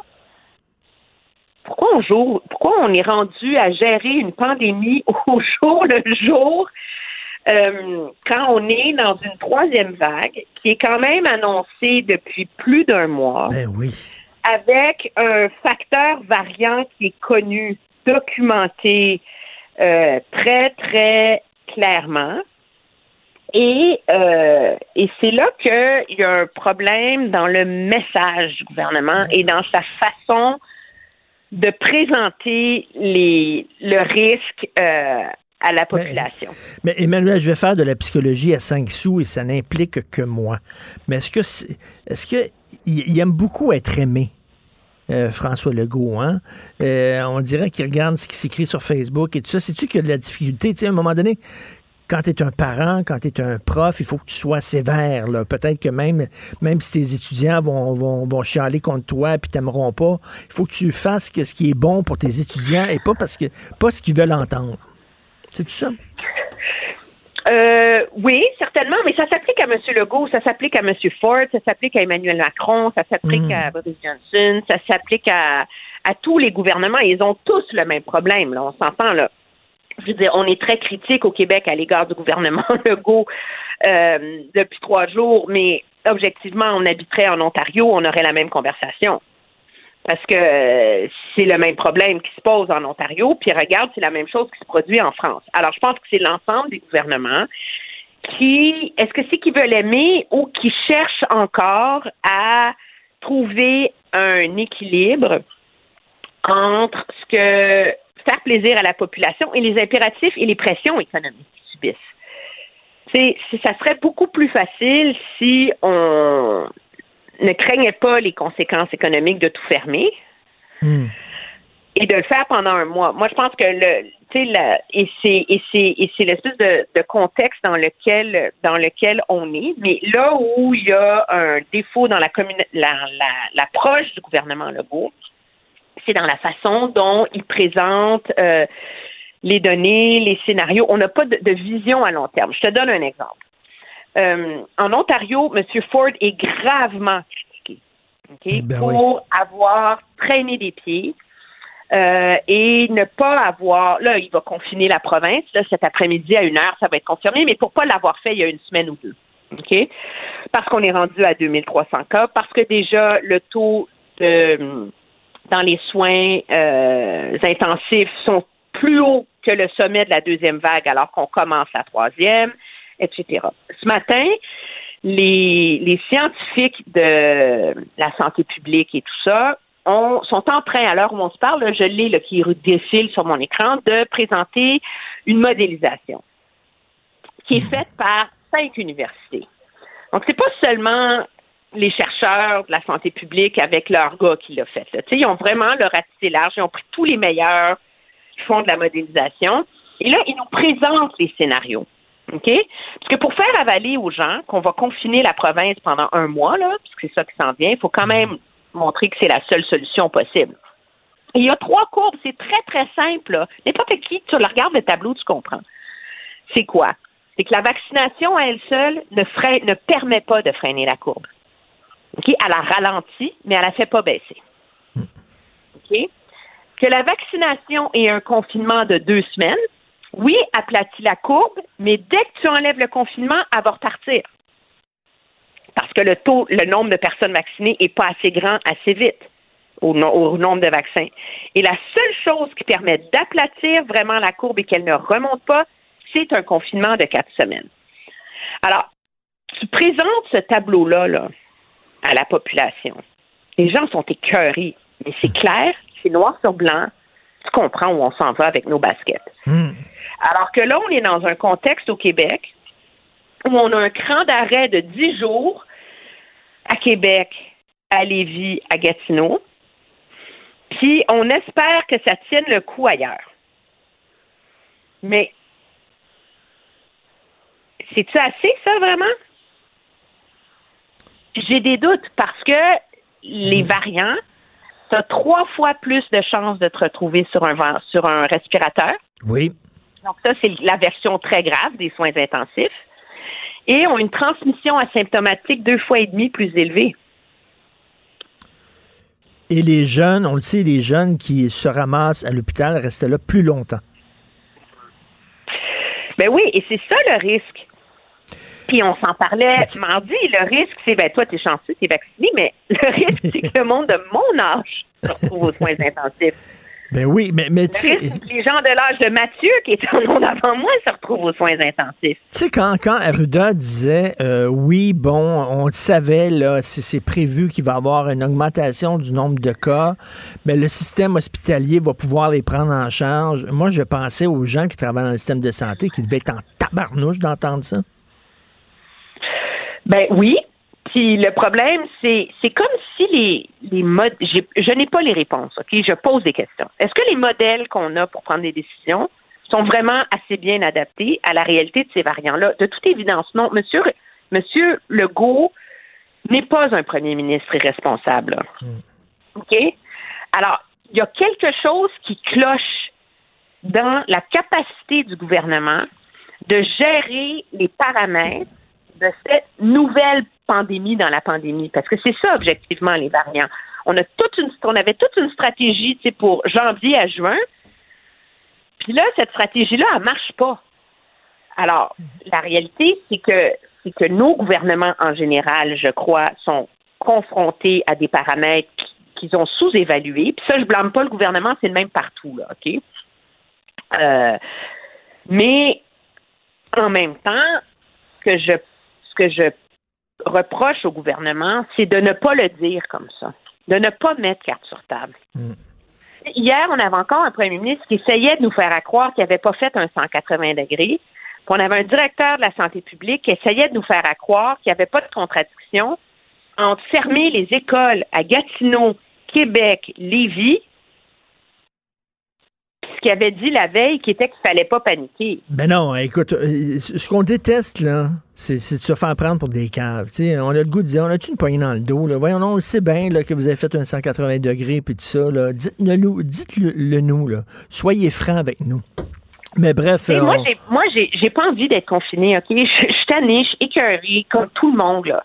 Mais j'aime mieux me faire dire par mon gouvernement, c'est un mois, Ben c'est oui. ça, puis on avisera après, que de me faire dire, ben là, on va gérer ça au jour le jour. Là, là on a Ben non. fermé Gatineau, Québec, ben là, on va voir si ça tient le coup ailleurs, puis on espère que les mesures qu'on a mises en place, que les modèles nous disent qu'ils sont insuffisants, qu'ils vont être suffisants Ben, c'est, très clair. Là. Il faut qu'il y ait davantage de gens vaccinés, puis d'ici là, il faut se confiner. Point final. C'est ça l'affaire.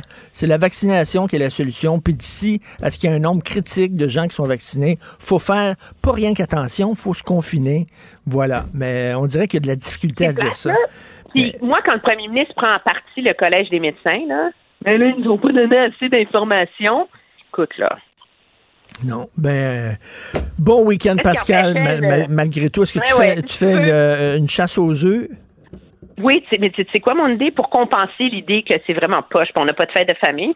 Nous, on habite à côté d'un immense parc. Tu vas Donc, aller cacher je vais faire des œufs? chasse au coco. Je vais aller cacher des œufs dans le parc. Ça, c'est le fun. Ça, c'est trippant. Bonne chasse aux œufs. Salut. Salut, bon week-end. C'est le plus grand mensonge. C'est quoi? C'est le plus grand mensonge. Que c'est le fun des chasses aux œufs? Les lapins pondent pas d'œufs. pas à Pâques, pas jamais. Les lapins pondent pas d'œufs. Ils pondent pas d'œufs. Arrêtez avec ça. Le lapin de Pâques qui a laissé des... Il laisse des crottes, mais il pondent pas d'œufs au chocolat. Dites aux enfants de pas manger ce que le lapin laisse derrière lui. Si- OK, c'est correct. Euh, on va... Tantôt, euh, Richard Béliveau va être avec nous. Pourquoi c'est si difficile de perdre du poids?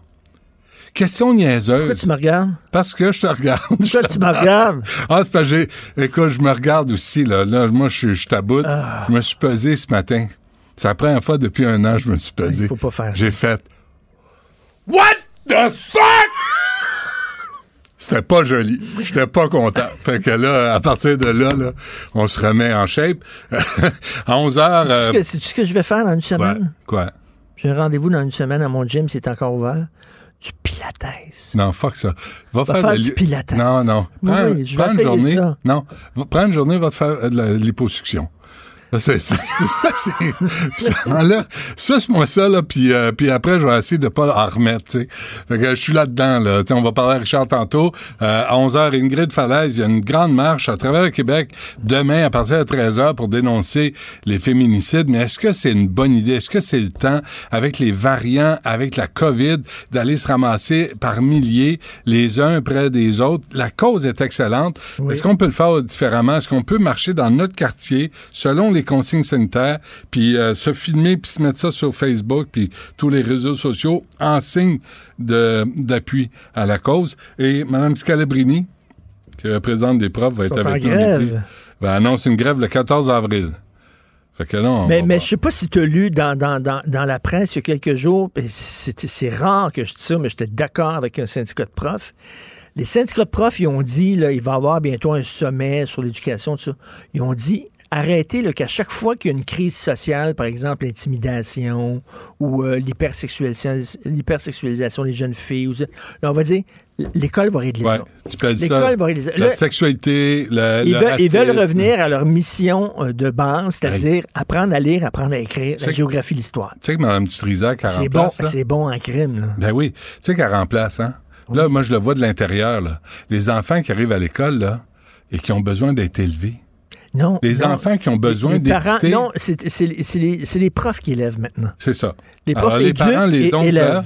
Puis tiens, mon chéri, même mon chérubin qui descend du ciel, ma, ma neuvième merveille du monde, voilà, puis là, il arrive en classe, puis là, tu dis, OK, on va, on va mettre les bureaux en rond pour une discussion. Là, il monte ses bureaux. Là, là, les autres, les autres, là, Richard, qui sont à leur affaire, souffrent de, du comportement de ces enfants qui sont pas TDAH, pas XYZ, juste mal élevés. Pas Et élevés. Respecter l'autorité du prof en classe. Fin d'histoire. Et moi, j'aime bien les professeurs qui disent là, là, arrêtez de tout le temps pelleter dans notre cours. Il y a un problème. hein, L'école va s'en occuper. Les parents, les parents, arrêtez de remettre en question la parole des profs quand ils vous disent ton enfant, votre enfant, ça va pas bien en classe.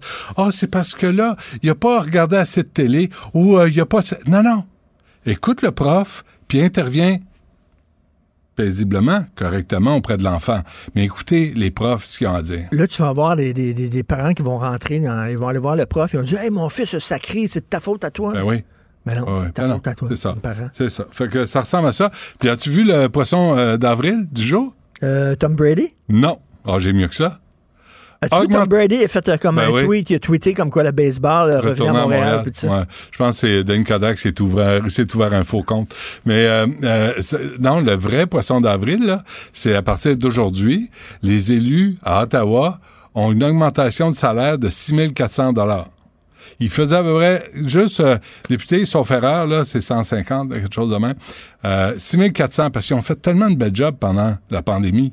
On est, on, on est, on croule sous les vaccins, qui est la solution au, au problème, là. Tu sais, Il y a en gens qui vont dire c'est de la démagogie, ça. Ils méritent d'être mieux payés, les politiciens. Tout le monde mérite d'être mieux payé. C'est Oui. quoi? Les femmes qui travaillent le soir, la fin de semaine, la, la nuit, dans un contexte de violence conjugale, méritent aussi d'être mieux payées. Leur est pris de 6004. Pas les, pas les élus qui sont même pas présentés à la Chambre des communes cette année. Mais c'est vrai. Fait que, Chris, on leur, on leur donne 6400 d'augmentation de salaire. Ils se sont votés ça. Oui. Hey, Et là, va- Justin, là, il est se là, vote-tu? il est tout content, Justin. Est-ce qu'on se vote une augmentation de salaire, nous autres? Répète pas ça trop souvent parce qu'on va être convoqué. on va t'écouter, bien sûr. Ah, ben, euh, si vous- si vous voulez. C'est gratis. C'est incroyable. Je sais pas comment tu fais. Ah, non Je sais pas comment tu fais. Euh, moi, je dois passer le chapeau. Euh, donc, merci beaucoup à, à la recherche, euh, Carl Marchand. Merci beaucoup, Carl. Maude Boutet. Merci, Maude, à la console, à la réalisation. Jean-François Roy. Sébastien Laperrière, le gars de Trois-Rivières. C'est rendu comment, Trois-Rivières? T'as été là? vacciné, toi, hein? Oui. Êtes-vous vacciné à Trois-Rivières? Non. En Montérégie non plus en passant. Ah non? Pas Laval, là, Montérégie? hier, oui. Montérégie, non. Zone rouge, pas de vaccin. Et euh, ben, passez un excellent long week-end. Moi, je sors d'ici puis je vais à SOQ. C'est vrai? Ben oui. Ah oui? J'ai regardé mon, mon, euh, mon, mon frigo, il reste plus grand-chose. Non, vas-y. Avant On a besoin de... Ah ouais, il faut un refill. Ben oui. Un, re- un refill, oui, oui. Un refill. C'est dur. C'est ça, je vais parler de ça avec Richard Béliveau tantôt. Il faut arrêter de boire aussi. Y a-tu un pire mauvais temps? Un pire mauvais temps. On peut-tu avoir du fun? Pas trop de plaisir. Tu sais qu'il y a personne qui va s'en sortir vivant. Non, c'est ce que les Doors euh, chantaient. Hein? Oui, Nobody exactement. Gets here out, of, uh, out of here alive. Si là, on Ça, peut-tu juste comme avoir du fun? Non, pas trop de plaisir. Veux-tu un chocolat? Tiens, Carl m'a m'a- nous des ça a ouais, ça a l'air que c'est un lapin qui a laissé tomber ça. Euh, euh, passez un excellent week-end. Ça chie et, euh, c'est fort. On se reparle mardi 8h et on écoute Benoît. Cube Radio.